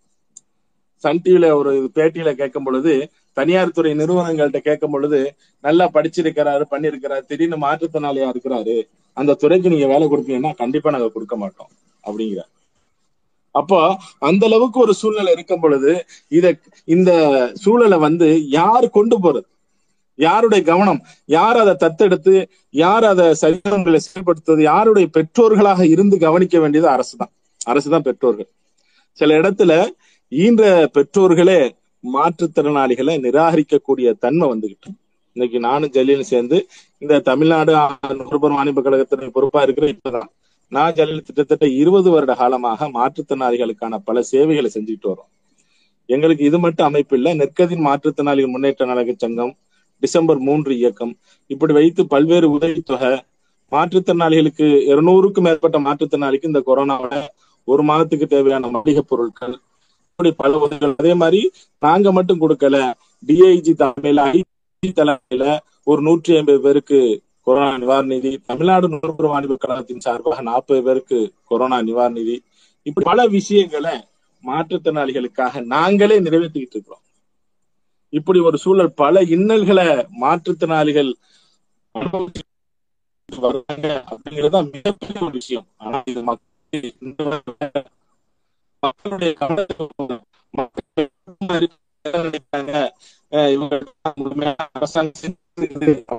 கிராமத்துல போய் ஒவ்வொரு மாற்றுத்திறனாளியும் இந்த ஒன்றிய சகோதரர்கள் முடிந்தா போய் பாருங்க கிராமங்கள்ல. மாற்றுத்திறனாளிக்கு எந்த நிலைமையில இருக்காங்க மிகப்பெரிய ஒரு பின்னடைவு மாற்றுத்திறனாளிகள் அப்படி இருந்தும் அதிகபட்சமாக தன்னுடைய மாற்றுத்திறனாளியாக இருக்கக்கூடிய தன்னுடைய வேலையை கொண்டு பிச்சை எடுப்பது குறைவுதான் சில பேர் அதை ஆனா தன்னுடைய வறுமையை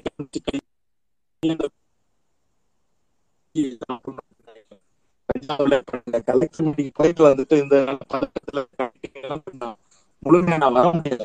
அதனால நம்ம ஒன்றிய பான்பு மாற்றுத்திறனாளி வந்து டிவி கலெக்டர் ஆபீஸ்ல வந்து டிவி அவருக்கு உதவித்தொகைக்கு எப்படி வழிபடுன்னு தெரியாது. இப்படி ஒரு சூழல்.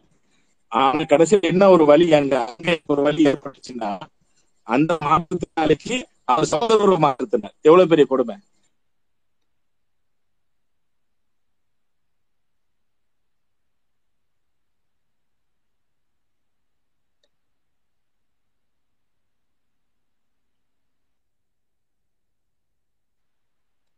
திரு பகத் சார் எங்களுடைய மாநில தலைவர் தமிழ்நாடு நுகர்வோர் வாணிப கழக ஊழியர்கள் நலச்சங்கத்தின் மாநில தலைவர் இணைப்பு ஏதோ திரு பழுதடை ஏதோ பாதிப்புள்ளாக உள்ளது. வேற ஒருவர் ஜலீல் சார் நீங்க கொஞ்சம் தொடருங்கள் அதுக்குள்ள இணைஞ்சிருவார் எங்களோட தலைவர். ஓகே பூனூல் அண்ணா நீங்க உங்க கேள்வி கேட்கலாம். ஜலில் அண்ணா அதுக்கு பதில் சொல்லுவாங்க தோழர் வணக்கம். சொல்லுங்க தோழர் வணக்கம்.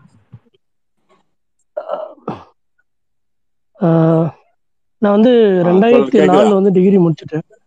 கேக்குதா? பேசுங்க பேசுங்க. கேக்குது பகத்தனா நீங்க ஹலோ அண்ணா கேள்வி கேட்க இருக்காங்க கேக்குது கேக்குது பகத்தண்ணா இல்ல பகவத் பேசட்டும் பேசட்டும் பேசிட்டு வந்து நான் இப்ப வந்து அந்த மாதிரி ஒரு சூழல்ல இருக்கும் பொழுது இதுக்கு முன்னாடி மாற்றுத்திறனாளிகளுடைய கணக்கெடுப்பு தமிழக அரசு எடுக்கணும். எத்தனை பேர் மாற்றுத்திறனாளி அரசு துறையில வேலை பார்க்கறாங்க? அவங்களுடைய நிலைமை என்ன? தற்காலிகமாக மாற்றுத்திறனாளி எத்தனை பேர் இருக்கிறாங்க? அஹ் அதே மாதிரி படிச்சுட்டு வேலை இல்லாம எத்தனை மாற்றுத்திறனாளி இருக்கிறாங்க? எங்க தஞ்சை மாவட்டத்துல மாவட்ட ஆட்சியர் சொன்னாங்க வந்த மனுக்கள்ல அதிகமாக வேலை வாய்ப்பு கேட்டுதான் வந்திருக்குது. அதற்கு நம்ம ஏதாவது ஒரு ஏற்பாடு பண்ணணும் அப்படின்ட்டு மாவட்ட ஆட்சியருடைய கவலையா இருக்குது. இப்படி பல விஷயங்கள்ல மாற்றுத்திறனாளிகள் மிகவும் மிகவும் பின்னடைவுல இருக்கிறாங்க. இதற்கு தாங்கள் ஒன்றிய உயிரினங்கள் பல விளக்கங்களை பல விஷயங்களை சாதிச்சுக்கிட்டு இருக்கிறீங்க. அதே மாதிரி பல பொறுப்புடைமையோட நீங்க செய்யறீங்க. எல்லா விஷயத்திலையும் அஹ் இந்த மாதிரி இணையதளத்துல பேச்சளவுலையும் இல்லாமையும் தங்களுடைய செயலளவுலையும் இதை கொண்டு செல்லணும். ஒவ்வொரு பொறுப்பாளிகளும் கொண்டு செல்லணும். பல விஷயங்கள்ல பங்கிடணும். அப்பொழுதுதான் மக்கள் மட்டுமல்ல மாற்றுத்திறனாளியில் மக்களும் முன்னேற்றுவதற்கு ஒரு வழிவகையா இருக்கும். அவங்களுக்கும் ஆசாபாசங்கள் இருக்குது. அவங்களுக்கும் அனைத்து ஆசாபாசங்கள் இருக்கு. அவங்களுடைய வழியே அவங்களுடைய நிலைமையிலிருந்து பார்த்தாதான் தெரியும். கண்டிப்பாக அவங்களுடைய ஆசாபாசங்களை நிறைவேற்றுவதற்கு இந்த ஒன்றிய உயிரினங்கள் இந்த பணி நூத்தி ஐம்பத்தி ஒண்ணு அரசாணையை அமல்படுத்துவது வரை முழு ஒத்துழைப்பு தரும்படி நான் கேட்டுக்கிறேன். மேற்கொண்டு இந்த இணையதளத்துல வேற எதுவும் சந்தேகங்கள் இருந்தா என்னிடம் கேட்கலாம். நன்றி. தோழர் எனக்கு ஒரு சந்தேகம். உம் என்னோட ரிலேட்டிவ். ஒருத்தவர் ஆ ஓகே ஓகே ஃபோனில் நீங்கள் கொஸ்டின் கேட்கலாம் ஒன்றும் இல்லை. நான் வந்து மாற்றுத்திறனாளி தான். அறுபது சதவீத மாற்றுத்திறனாளி இருக்கு. அதுக்கான சான்றிதழ் எல்லாமே என்கிட்ட இருக்கு. நான் டிகிரி முடிச்சிருக்கேன். ரெண்டாயிரத்தி நாலுல டிகிரி முடிச்சேன். அன்னையிலேருந்து இன்னி வரையும் வந்து கவர்மெண்ட் கிட்ட தான் கேட்டுட்டு இருக்கேன். எனக்கு வந்து ஒரு வேலை ஒன்று வேணும். வேலை ஒன்று வேணும் எல்லா இடத்துலையும் நிராகரிச்சுட்டு தான் இருக்கேன். ஏன்னா லாஸ்ட்டு ரெண்டாயிரத்தி பத்தொன்பது ரெண்டாயிரத்தி இருபதுல கூட நான் வந்து அப்போதுல இருந்த முதலமைச்சர் கிட்ட கூட நான் வந்து மனு போட்டிருக்கேன். பட் எந்த ரெஸ்பான்ஸும் இல்லை. அந்த சிஎம் செல் அனுப்பினாலும் சரி இல்லை இல்லைனா வந்து நேரடியாக சர்டிஃபிகேட்லாம் காப்பிலாம் வச்சு அவருடைய தனி தனிப்பிரிவுக்கு அனுப்பினாலும் சரி கடிதங்கள் அனுப்பினாலும் சரி மாவட்ட ஆட்சித்தலைவர்கிட்ட சரி எதுக்குமே வந்து எந்த ரெஸ்பான்சிபிள் ரெஸ்பான்சிபிள் பண்றது இல்லை சரி இது மாதிரி ஆகு- பண்ணிருக்கிறோம். வந்து உங்க கோரிக்கை பரிசீலனை அப்படின்னு கூட பண்றது இல்லை எதுவுமே எந்த ரெஸ்பான்ஸும் பண்றது? இதுக்கு எந்த முடிவு அப்படின்னு இது தெரியல. இதுக்கு யார்கிட்ட முறையிடுறது? எங்க போறது? எங்க வரணும்னு புரியல. இந்த இந்த ஒரு பணியான ஆணை தான் கேட்டுட்டு இருக்கிறோம். சாரி சரி ஒரு அரசு வேலை தான் கேட்டுட்டு இருக்கிறோம். அதுக்கு ஏதாவது வாய்ப்பு கிடைக்குமா அப்படின்றதான் தெரியல. இதுக்கு ஏதாவது பதில் தெரிஞ்சா கொஞ்சம் சொல்லுங்க. அதாவது நமது நண்பர் வந்து நாங்கள் நாங்க வே படிச்சுட்டு வேலை வாய்ப்புக்கு மனு கொடுத்துக்கிட்டு இருக்கோம் எந்த ரெஸ்பான்சிபிலிட்டி இல்லைங்கிறது சொல்றாப்புல. அது உண்மைதான். இன்னைக்கு வந்து இருக்கக்கூடிய ஆட்சியாளர்களும் சரி அதிகாரிகளும் சரி நம்மளுடைய மாற்றுத்திறனாளுடைய உரிமைகளை வந்து மதிக்கிறது கிடையாது. மாற்றுத்திறனாளுடைய உரிமையை வந்து மதிக்காததுக்கான காரணம் வந்து மாற்றுத்திறனாளிகளுக்கு வந்து அதிகார பகிர்வு இடத்துல வந்து மாற்றுத்திறனாளிகள் இன்னைக்கு வரலைங்கிறத நான் சொல்லிக்கொள்ள விரும்புறேன். ஏன்னு கேட்டா மாற்றுத்திறனாளி உரிமை சட்டத்துல பிரிவு எழுபத்தி நாலு ரெண்டுல என்ன சொல்லப்பட்டிருக்குன்னு கேட்டா மாற்றுத்திறனாளிகள் நலத்துறைக்கு ரெண்டு ஆணையரை வந்து நியமிக்க வேண்டும். அதுல வந்து திட்டங்களை செயல்படுத்துவதற்கு ஒரு ஐஏஎஸ் ஆபீசரை வந்து இயக்குனராகவும் மாற்றுத்திறனாளுடைய உரிமைகளை செயல்படுத்துவதற்கு ஒரு மாற்றுத்திறனாளி நபரையே அதாவது இந்த மாற்றுத்திறனாளிகள் சங்க ரீதியா செயல்பாட்டில் இருக்கக்கூடிய அணு மாற்றுத்திறனாளிகள் பிரச்சனைகள் நன்கு அறிந்த பதினைந்து ஆண்டுகள் அனுபவம் உள்ள நபரை வந்து ஒரு ஆணையரை நியமிக்க வந்து இந்த மாற்றுத்திறனாளி உரிமை சட்டம் ரெண்டாயிரத்தி பதினாறு செக்ஷன் எழுவத்தி நாலு ரெண்டுல சொல்லப்பட்டிருக்கு. ஆனா இன்னைக்கு வந்து இதை வந்து ஒரே ஒரு மாநிலத்துல மட்டும்தான் இந்த சட்டத்துல இந்த பிரிவை வந்து அமல்படுத்தியிருக்காங்க. அது யாருன்னு கேட்டா நாகாலாந்து மாநிலத்துல ஒரு மாற்றுத்திறனாளி வீல் சேர்ல செல்லக்கூடிய ஒரு மாற்றுத்திறனாளியை ஆணையராக வந்து நியமிச்சிருக்காங்க. அது போல தமிழ்நாட்டிலையும் இந்த மாற்றுத்திறனாளிகளுக்கான உரிமைகளுக்கான ஆணையரா வந்து ஒரு மாற்றுத்திறனாளியை வந்து நியமிச்சாதான் அந்த உரிமை நம்முடைய உரிமைகள் வந்து முழுமையான முறையில் நடைமுறைக்கு வரும். அது வரைக்கும் வந்து நமக்கு வந்து உ- உரிமைகள் வந்து முழுமையாக நடைமுறைக்கு வராது. ஏற்கனவே பகாது சொன்னது போல என்ன சொன்னாப்புல? ஒரு உணவகத்துக்கு போய் நம்ம விரும்பிய உணவு சாப்பிட முடியல. துணிக்கடையில போய் நம்ம விரும்பிய உடைகளை எடுக்க முடியல. ஆடைகளை வாங்க முடியலங்கிறாப்புல. என்ன காரணம் தெரியுமா? ஆஹ் அந்த உணவகங்களும் சரி துணிக்கடைகளும் சரி மாற்றுத்திறனாளிகள் எளிதில் அணுகும்படி அக்சசிபிலிட்டி கிடையாது. அதாவது அவர் மாற்றுத்திறனாளி வந்து படிக்கட்டுல ஏற முடியாது. அவங்க வந்து சாய்வுதளம் மாதிரி இருந்தாதான் அவங்களால ஏறி வர முடியும். அது போன்ற வசதிகள் வந்து துணிக்கடையிலையும் கிடையாது உணவகங்களையும் கிடையாது. ஆனா இதையெல்லாம் செஞ்சு கொடுக்கறது சட்டமும் சொல்லுது அரசாணையும் இருக்குது. மாற்றுத்திறனாளி உரிமை சட்டத்துல பிரிவு நாற்பதுல இதை பத்தி சொல்லப்பட்டிருக்கு. அது மட்டும் இல்லாம அரசாணையின் இருபத்தி ஒண்ணுலையும் இதை பத்தி தெளிவாக சொல்லப்பட்டிருக்கு. இதெல்லாம் வந்து மாற்றுத்திறனாளி உரிமை சார்ந்த விஷயங்கள். ஆனா இந்த விஷயங்கள் வந்து நடைமுறைக்கு வராததுக்கான காரணம் வந்து மாற்றுத்திறனாளிகளுடைய உரிமைகள் நடைமுறைப்படுத்த வேண்டிய அதிகார பகிர்வு இடத்துல மாற்றுத்திறனாளிகள் வராதுதான் காரணம். இன்னைக்கு வந்து இடஒதுக்கீடை பத்தி பேசுறப்ப மா அரசியலமைப்பு சாசனத்தை வந்து என்ன சொல்லப்பட்டிருக்கு? இடஒதுக்கீடு வந்து யார இப்ப உதாரணமா எஸ்சிக்கு இடஒதுக்கீடு இருக்கு பெண்களுக்கு வந்து இடஒதுக்கீடு இருக்கு அதன்படி என்ன செய்யறாங்க வேலை வாய்ப்பையும் இடஒதுக்கீடு கொடுக்குறாங்க. அரசியல் பங்கீட்டையும் வந்து இடஒதுக்கீடு கொடுக்குறாங்க. ஆனா இன்னைக்கு வந்து மாற்றுத்திறனாளிகளுக்கு வந்து வேலை வாய்ப்புலயும் வந்து முழுமையான இடஒதுக்கீடும் கிடையாது. அரசியல் பங்கீட்டுல வந்து இடஒதுக்கீடு கிடையாது. ஏன்னா இன்னைக்கு வந்து இடஒதுக்கீடுல வந்து மாற்றுத்திறனாளிகளுக்கு அரசியல் பகிர்ல இடஒதுக்கீடு கொடுக்காதனால தான் இன்னைக்கு சட்டமன்றத்துல மாற்றுத்திறனாளியுடைய உரிமைகள் வந்து பேசிட்டு இருக்காங்க. யாருமே இல்லை. இன்னைக்கு இருநூத்தி முப்பத்தி நாலு சட்டமன்ற உறுப்பினர்கள் இருக்காங்க. அதுல ஒரு மாற்றுத்திறனாளி நபராவது அங்க வந்து இருக்காங்களா? ஆனா பெண்களுக்கு இடஒதுக்கீடுபடி அங்க உறுப்பினர்கள் இருக்காங்க. பெண்கள் பிரச்சனையை பத்தி பேசுறதுக்கு எஸ்சி தாழ்த்தப்பட்ட பிரிவினருடைய பிரச்சனையை பத்தி பேசுறதுக்கு அங்க தா- இருக்காங்க. ஆனா மாற்றுத்திறனாளி உரிமையை பத்தி பேசுறதுக்கு மட்டும் அங்க வந்து நபர்கள் இல்லை. இதெல்லாம் இதுதான் முக்கியமான காரணம். நம்மளுடைய உரிமைகள் வந்து முழுசா நடைமுறைக்கு வராததுக்கான காரணம். உரிமைகள் மாற்றுத்திறனாளிகளுக்கு வந்து அதிகார பகிர்வு வழங்கப்படாததுதான் காரணம். ஆனா சட்டம் சொல்லுது அது வழங்கப்படாததுதான் முக்கியமான காரணம்.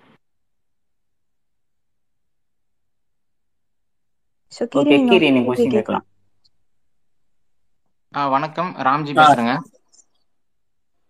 ஆ ஸோ ராம்ஜி ஆக்சுவலா என்னன்னா எங்க சொந்தக்காரங்களையும் ஒருத்தவர் வந்து மாற்றுத்திறனாளி இருக்காரு. ஆஹ் அவர் வந்து நல்லா படிச்சிருந்தாரு. மெரிட்ல எடுத்திருந்தாரு. ஸோ ஆனா வந்து அவருக்கு கவர்மெண்ட் ஜாப் வாங்குறதுக்கு இந்த மாதிரி சில பேருக்கு இந்த மாதிரி கிடைச்சதுக்கு அப்புறமும் லஞ்சம் அப்படிங்கிற மாதிரி கேட்டாங்க. அவரால் கொடுக்க முடியாதனால இப்போ வந்து சாதாரணமாக ஒரு மொபைல் கடை தான் வச்சு நடத்துறாரு. ஸோ இதில் வந்து சில அதாவது எல்லாத்துக்கும் நான் சொல்லல. யாராச்சும் ஒரு இப்போ ஒரு குறிப்பிட்ட ஆளில் வந்து ஒ- ஒரு ஒரு பத்து பேர் பதினஞ்சு பேத்துக்கு இந்த மாதிரி வேலை வர்ற டைம்ல இந்த மாதிரி லஞ்சத்தினாலையும் போயிருக்கா?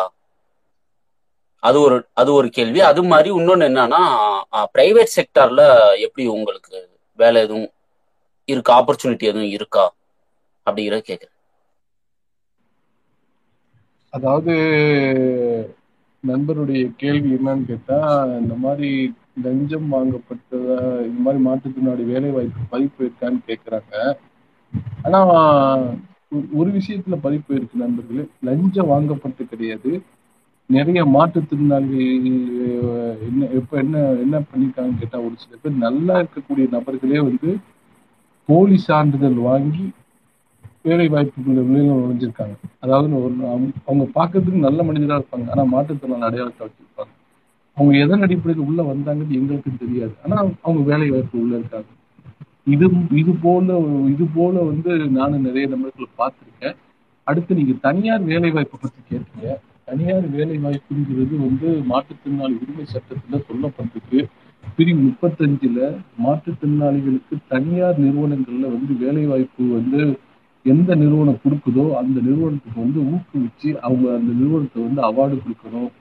இது போன்ற விஷயங்களை தமிழ்நாடு அரசு செய்யணும்னு சொல்லப்பட்டிருக்கு. ஆனா இது போன்ற விஷயங்களை வந்து அது அந்த நிறுவனங்களை நிறுவனங்கள்கிட்ட வந்து ஊக்குவிக்கிற விஷயத்த வந்து இன்னும் அரசாங்கங்கள் வந்து செய்யலை. அதனாலதான் இன்னைக்கு தனியார் நிறுவனத்துல வந்து வேலை வாய்ப்பு பத்தி ரொம்ப ஒரு கரி க- கம்மியான விழிப்புணர்வு இருக்குது.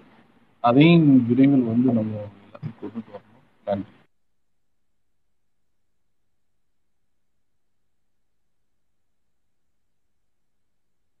ஆஹ் நன்றி தோழர். கண்டிப்பா நிறைவேறும். நீங்க நினைச்சது வந்து.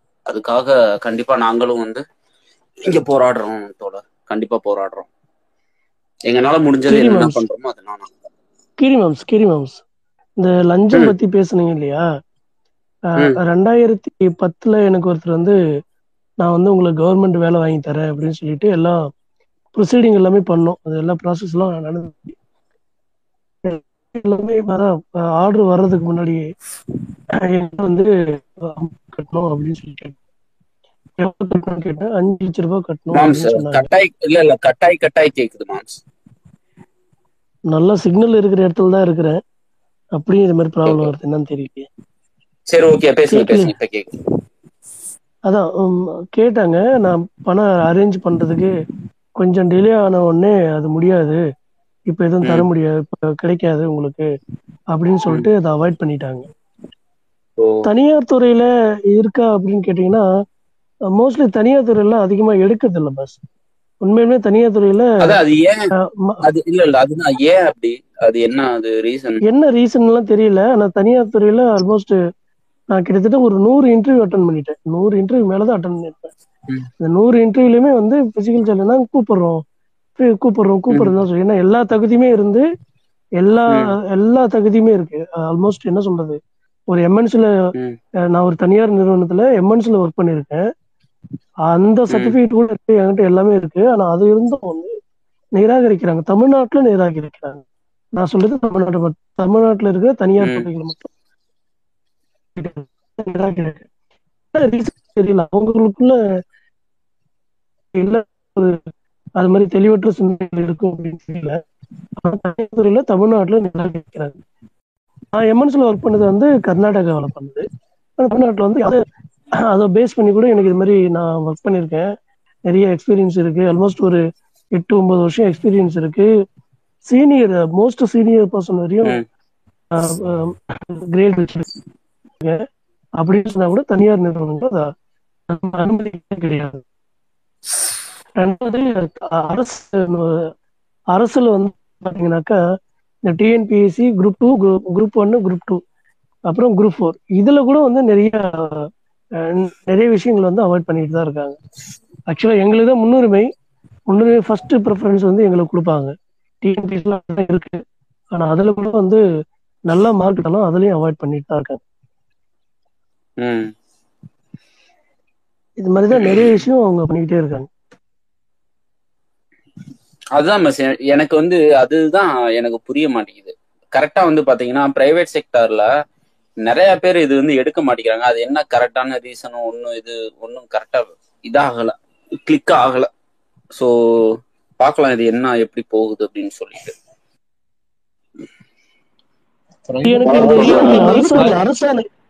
பிரைவேட் செக்டார்ல வந்து என்ன இருக்கு- என்ன காரணம் கேட்டா இவங்க வந்து மாற்றுத்திறனாளி இவர்களால வந்து நம்ம நமக்கு நம்ம கொடுக்கக்கூடிய ஒர்க்கை வந்து செய்ய முடியுமாங்க முடியாதுன்னு ஒரு சந்தேகம் வந்து அவங்கள்ட்ட இருந்துகிட்டு இருக்கு. இவங்க வந்து ஒரு மாற்றத்தினாலே நம்ம கொடுக்கக்கூடிய ஒர்க்கை இவங்க செய்ய முடியாதுன்னு ஒரு சந்தேகம் இருந்துகிட்டு இருக்கு.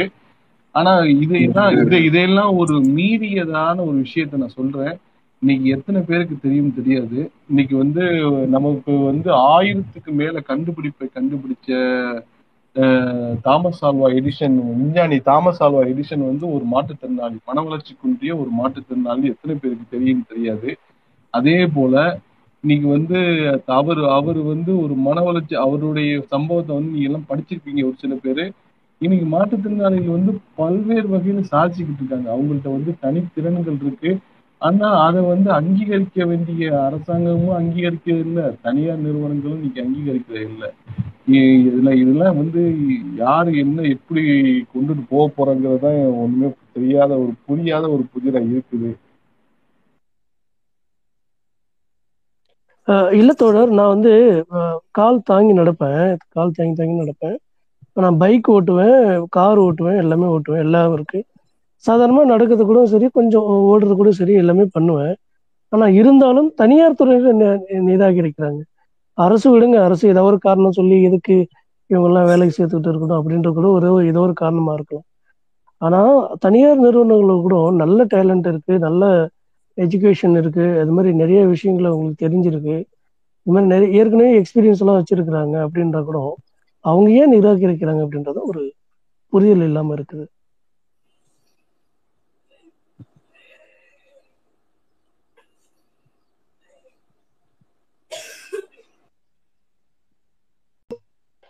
இது இந்த அரசாணை எண் நூத்தி ஐம்பத்தி ஒண்ணு அப்படின்னா என்ன? எனக்கு புரியல. கொஞ்சம் யாராவது கொஞ்சம் விளக்குங்களேன் ப்ளீஸ் அரசாணை அரசாணை. அரசாணைய நூத்தி ஐம்பத்தி ஒண்ணுங்கிறது என்னன்னு கேட்டா அரசு துறையில வந்து டெம்பரவரியா அதாவது தொகுப்பூதியத்துல ஒரு மாற்றுத்திறனாளி வந்து ரெண்டு ஆண்டுகளுக்கு மேல வேலை பார்த்தா அவங்கள வந்து பணி நிரந்தரம் செய்யலாம்ங்கிறது கலைஞர் ரெண்டாயிரத்தி எட்டாவது வருஷம் கொண்டு வந்தாரு. அந்த அதுதான் அரசாணை நூத்தி ஐம்பத்தி ஒண்ணு அந்த அரசாணை நூத்தி ஐம்பத்தி ஒண்ணு தெளிவா சொல்லப்பட்டிருக்கு. ஒரு மாற்றுத்திறனாளி ரெண்டு ஆண்டுகளுக்கு மேல தொகுப்பூதியத்துல பணிபுரிஞ்சாங்கன்னா அவங்கள வந்து பணி நிரந்தரம் செய்யலாம். அவங்கள பணி நிரந்தரம் செய்யறதுக்கு அரசின் விதி தடையாக இருந்தா அதை நீக்கிக்கொள்ளலாம்ன்றது அரசாணையில தெளிவா சொல்லப்பட்டிருக்கு. அதை நடைமுறைப்படுத்த சொல்லி தான் நம்ம வந்து இந்த ஸ்பேஸே வந்து நம்ம வந்து நம்மளுடைய நம் நண்பர்கள் ஒன்றிய உயிரினங்கள் மூலியமாக இந்த ஸ்பேஸை நம்ம ஏற்பாடு பண்ணோம். இந்த ஸ்பேஸை ஏற்பாடு பண்றதுக்கு நமக்கு மிகவும் உறுதுணையாக இருந்த ஒன்றிய நல்ல பாம்பு சகோதரர் மற்றும் டைனோசர் சகோதரர் ஆகியோருக்கு நம்ம தொகுப்பு இதில் பணிபுரியக்கூடிய நபர்களுடைய சார்பாக நன்றியை தெரிவித்துக் கொள்கிறேன்.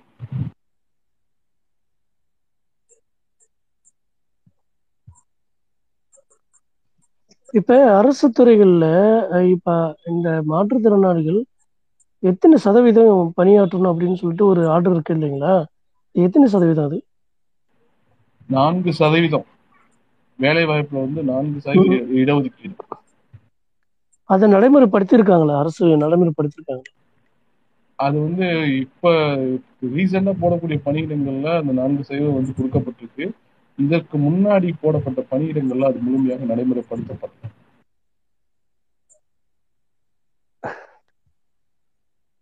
நன்றி தோழர் நன்றி.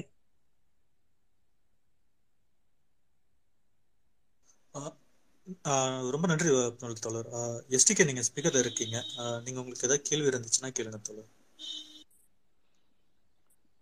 இல்ல இல்ல நான் இது அதான் அரசாணை எண் ஒன் பிப்டி ஒன் என்னன்ட்டு கேட்கறது தான் ஹேண்ட் ரைஸ் பண்ண அவர் எக்ஸ்பிளைன் பண்ணிட்டாரு நான் கொஞ்ச நேரம் கழிச்சு பேசுறேன். I want to listen the night speak thank you okay okay நன்றி தோழர். ஆஹ் பகல் தோழர் எனக்கு ஒரு சின்ன சந்தேகம்.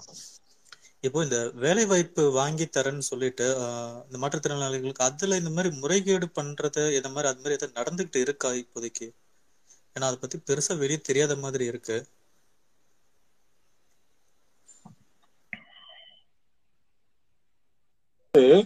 அப்படி இப்போதைக்கு நடக்க வாய்ப்பு இல்லை. முன்பது ஒரு சில முன்னாடி சில வருடங்களுக்கு முன்னாடி அந்த மாதிரி நடந்திருக்க வாய்ப்புகள் இருக்குது. காரணம் படிச்சுட்டும் அந்த அஹ், அறியாண்மை இருக்குது மாற்றுத்திறனாளிகளுக்கு. இப்ப படிச்சிருக்கிறாங்க. படிச்சுட்டு சில அரசு சார்ந்த அறியாமைகளும் இருக்குது. எப்படியாவது இவங்க வாங்கி தந்துருவாங்க. அதாவது வெளியில ஒரு செலிபிரிட்டி மாதிரி காமிச்சுக்கிறது. அரசியல் சார்ந்த நபருக்கு காமிச்சுக்கிட்டு உனக்கு வேலை வாங்கி தரேன்ட்டு. அவங்ககிட்ட சில காசை வாங்கிட்டு இதே மாதிரி நான் வந்து என்னுடைய நிலைமையில விஷயத்துல சொல்லணும்னா ஆயிரத்தி தொள்ளாயிரத்தி தொண்ணூத்தி எட்டுல மாற்றுத்திறனாளிகளுக்கு ட்ரை சைக்கிள் அந்த காலத்துல கலைஞருடைய ஆட்சியில கொடுக்கப்பட்டுக்கிட்டு இருந்துச்சு. அப்ப எனக்கு ட்ரை சைக்கிள் வாங்கணும் அப்படிங்கும் பொழுது அரசு செல்வாக்கு படிச்சு அப்ப எனக்கு அந்த அளவுக்கு நாலேஜ் கிடையாது. அரசு செல்வாக்கு படிச்சவங்ககிட்ட இந்த மாதிரி காசு கொடுத்து உனக்கு வண்டி வாங்கி தரேன் அப்படின்னோடனே அந்த மாதிரி அமௌண்ட் கொடுத்து ஏமாந்ததுல நான் கொடுத்தேன் ஏமாந்துருக்கிறேன். அப்புறம் வந்து இதே மாற்றுத்திறனாளிகள் வந்து ஏமாறக்கூடாது அப்படின்ட்டு கடந்த இருபது வருட காலமாக இந்த சமூக சேவையில இருந்து இன்னைக்கு ட்ரை சைக்கிள் என்னால வாங்க முடியல. ஆனா பல நபர்களுக்கு இன்னைக்கு மோட்டார் பொருத்திய வாகனம். நாற்பது சதவீதம் ஊனை இருந்தாலே இன்னைக்கு மாற்றுத்திறனாளிகளுக்கு உதவித்தொகை கொடுக்கலாங்கிறது எப்படி அந்த வந்துச்சுன்னாக்கும் ஒரு நபர் உயிரை கொடுத்ததுனால வந்துச்சு. சங்கத்தினுடைய ஒரு நபர் குப்புசாமி என்ற ஒரு நபர் மாற்றுத்திறனாளி ஒரு நபர் உயிரை கொடுத்ததுனால அந்த நாற்பது சதவீத அரசாணம் வந்துச்சு. முன்னாடி அந்த அரசாணை உதவித்தொகைக்கு எப்படி இருந்துச்சுனாக்கும் அவருக்கு வந்து ஆண் வாரிசு இருக்கக்கூடாது. ஐயாயிரம் ரூபாய்க்கு மேல வர வருமானம் இருக்கக்கூடாது. சொந்த வீடு இருக்கக்கூடாது. திருமணம் ஆயிருக்கக்கூடாது மொத்தத்துல அவங்க என்ன சொல்றாங்கன்னா பிச்சைக்காரனா இருக்கணும் அப்படிங்கிற மாதிரி சொல்லப்பட்டிருந்துச்சு அதையெல்லாம் தளர்வு செய்து மிகப்பெரிய ஒரு ஆர்ப்பாட்டம் சென்னையில நாங்க செஞ்சு அதுல ஒரு நபர் இறந்து தலைவர் மு க ஸ்டாலின் அவங்க வந்து அந்த மாற்றுத்திறனாளிக்கு நேரடியா வந்து மாலையிட்டு சட்டசபையில அது விரிவாக பேசப்பட்டு கடைசி கூட்டத்தொடரில் ஜெயலலிதா அம்மையார் முன்னாள் முதல்வர் ஜெயலலிதா அம்மையார் அவர்கள் கடைசி கூட்டத்தொடர் முடிவுற தருணத்துல நாற்பது சதவீதம் ஊனை இருந்தாலே மாற்றுத்திறனாளிகள் உதவித்தொகை வாங்குவதற்கு எலிஜிபிள்னு சொன்னாங்க. ஆனா கலைஞருடைய ஆட்சி காலத்துல அஹ், அந்த ரெண்டாயிரத்தி எட்டுடைய காலங்கள்ல எந்த அளவுக்குனாக்கு மாற்றுத்திறனாளிகள் ஒரு பேரணியா போனோம். அதை கூட கலைஞர் அவர்கள் விரும்பாம ஏன் என்கிட்ட வந்து நேரடியா நீங்க கோரிக்கை வச்சா என்ன? பேரணியா வந்துதான் நீங்க வைக்கணுமா? அப்படின்ட்டு கொடுக்கப்பட்ட அனைத்து கோரிக்கைகளையும் நிறைவேற்றாங்க அதுல வந்து ஒண்ணு அனைத்து கோரிக்கைகளை நிறைவேற்றி அவங்களுக்கு வல்லூர் கோட்டத்துல மிகப்பெரிய ஒரு பாராட்டு சங்கத்தின் சார்பாக நாங்க வச்சோம். மிகப்பெரிய ஒரு பாராட்டு வச்சு அதுலயே பல சலுகைகள் அறிக்கப்பட்டது அதுலதான் அந்த பேருந்துல போகும்போது பயணிக்கும் போது நாளில் ஒரு பங்கு. அடையாள அட்டையை பயன்படுத்தினா எங்க போறா இருந்தாலும் சரி சென்னைக்கு போறா இருந்தாலும் எங்க போறா இருந்தாலும் மாற்றுத்திறனாளி பயணித்தா இப்ப நூறு ரூபாண்டா அந்த இடத்துல இருபத்தஞ்சு ரூபா கட்டினா போதும். இந்த மாதிரி பல சலுகைகள் அறிவிக்கப்பட்டுச்சு. இப்ப பல விஷயங்கள் மாற்றுத்திறனாளிகளுக்கு நாங்க எங்களுடைய அமைப்பின் சார்பாக பல விஷயங்களை செஞ்சுக்கிட்டு இருக்கிறோம். இப்ப கூட தஞ்சை மாவட்டத்துல வேலை வாய்ப்பு முகாம் மாவட்ட ஆட்சியர் மூலமாக ஏற்படுத்துவதற்கு தனியார் நிறுவனங்களை ஆலோச ஆலோசனை பண்ணிக்கிட்டு இருக்கிறோம். நானும் ஜலீலும் சேர்ந்து மாவட்ட தலைவரா நான் இருக்கிறேன். ஜலீல் செயலாளராக இருக்கிறாரு. வேலை வாய்ப்புக்கு ஏற்பாடு பண்ணிக்கிறோம். ஆனா எங்களுக்கே வேலை இல்லை. வேலைக்காண்டி நாங்க முயற்சி எடுத்துட்டு இருக்கோம் மற்ற மாற்றுத்திறனாளிகளுக்கும் நாங்க முயற்சி எடுத்துட்டு இருக்கோம் ஆனா இப்ப வந்து காசு கொடுத்து மாற்றுத்திறனாளிகள் வாங்குறாங்களா? அப்படின்டா கிடையாது. இப்ப விழிப்புணர்வு ஆயிட்டாங்க. அசோசியேஷன் விஷயங்கள் இருக்குது. எதா இருந்தாலும் தொடர்புல கேட்டுக்கிறாங்க. இந்த மாதிரி இருக்குதா? காசு கேட்கிறாரு அப்படின்ட்டு கேட்டுறாங்க உடனே. அதை நாங்க நிராகரிச்சிடும் சில பேர் கொடுக்காதியா? அந்த மாதிரிலாம் பண்ணாதியா? அப்படின்னு நாங்க சொல்லியிருக்கோம். சத்துணவு அமைப்பாளர்ல மாற்றுத்திறனாளிகளை சேர்க்கறதுக்கு காசு வாங்குறாங்க. அந்தந்த பிரசிடண்டுகள் வந்து வாங்குறாங்க. மாற்றுத்திறனாளிகிட்ட ஐம்பதனாயிரம் ரூபாய் கொடு அப்படின்ட்டு வாங்கியிருந்தாங்க. அதையும் நிராகரிச்சு நாங்க மாவட்ட ஆட்சியர் கவனத்துக்கு கொண்டு போய் அஹ், மாற்றுத்திறனாளி எலிஜிபிள் இருந்தா அவங்கள இந்த சத்துணவு அமைப்பாளர் பொறுப்புல போடுங்க அப்படின்ட்டு நாங்க சொல்லிக்கிறோம். அதுவும் தடுக்கப்பட்டிருக்கு. நன்றி தோழர். நன்றி நன்றி தோழர். அஹ் அடுத்ததாக நம்ம நிகழ்ச்சியின் இறுதி பகுதிக்கு வந்துட்டோம். செல்வம் என்ன இருக்கீங்க? உங்க கேள்விகளை முன்வைங்க.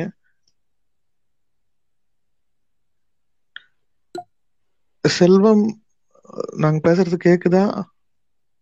தோழர் கேக்குது. நான் இப்ப கடைசியில தான் வந்தேன். சரியா கேக்கல. நீங்க பேசுங்க நான். ஓகே தோழர்.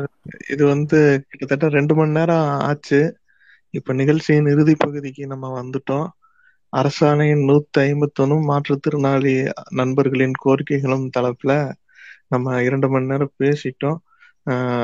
இப்ப தொகுப்பூதியத்திலிருந்து அவர்கள் காலமுறை ஊதியத்திற்கு இந்த அரசாணை மூலம் அனைவருக்கும் ஒரு நல்ல விடிவு ஏற்பட்டு அவர்களது வாழ்க்கை வந்து இந்த- காலமுறை உதயத்தால் நிலை பெறும் என்ற நம்பிக்கையுடன் காத்து கொண்டிருக்கிறார்கள். அதற்காக இன்று இரண்டு மணி நேரத்துக்கு கிட்ட வந்து நம்ம இந்த நிகழ்வை ஏற்பாடு பண்ணியிருந்தோம். இதுல வந்து கலந்து கொண்ட நண்பர்கள் அனைவரும் அந்த நூத்தி ஐம்பத்தி ஒன்னு அரசாணையின் முக்கியத்துவத்தையும் அதனோடு மாற்றுத்திறனாளி நண்பர்கள் எதிர்கொள் எதிர்கொண்ட சவால்களையும் இன்னும் அது அவர்களுக்கு கிடைக்கும் பட்சத்தில் அவர்களது அடுத்த கட்ட நகர்விக்கு எப்படி இந்த அரசாணையை செயல்படுத்தும் உறுதி உறுதுணையாக இருக்கும் அவர்களது வாழ்க்கை தனிப்பட்ட வாழ்க்கை உட்பட்ட பல தகவல்களை நம்முடன் பகிர்ந்து கொண்டார்கள்.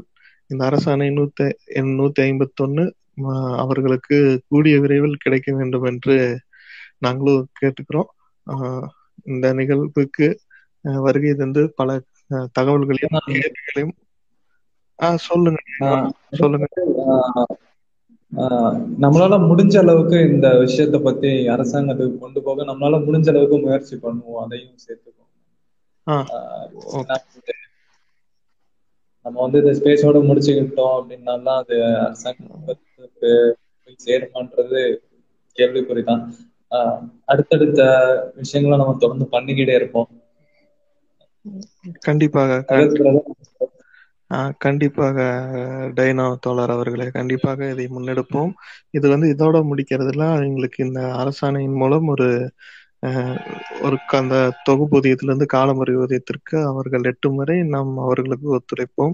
இந்த நிகழ்வில் கலந்து கொண்டு பல கேள்விகளுக்கும் பதிலளித்த ஜலீல் மொய் மொய்தீன் தோழர் அவர்களுக்கும் பகத் முகமது தோழருக்கும் என்றும் நன்றியும் அன்பும் ஒன்றிய இனங்கள் சார்பாக தெரிவித்துக் கொள்கிறோம்.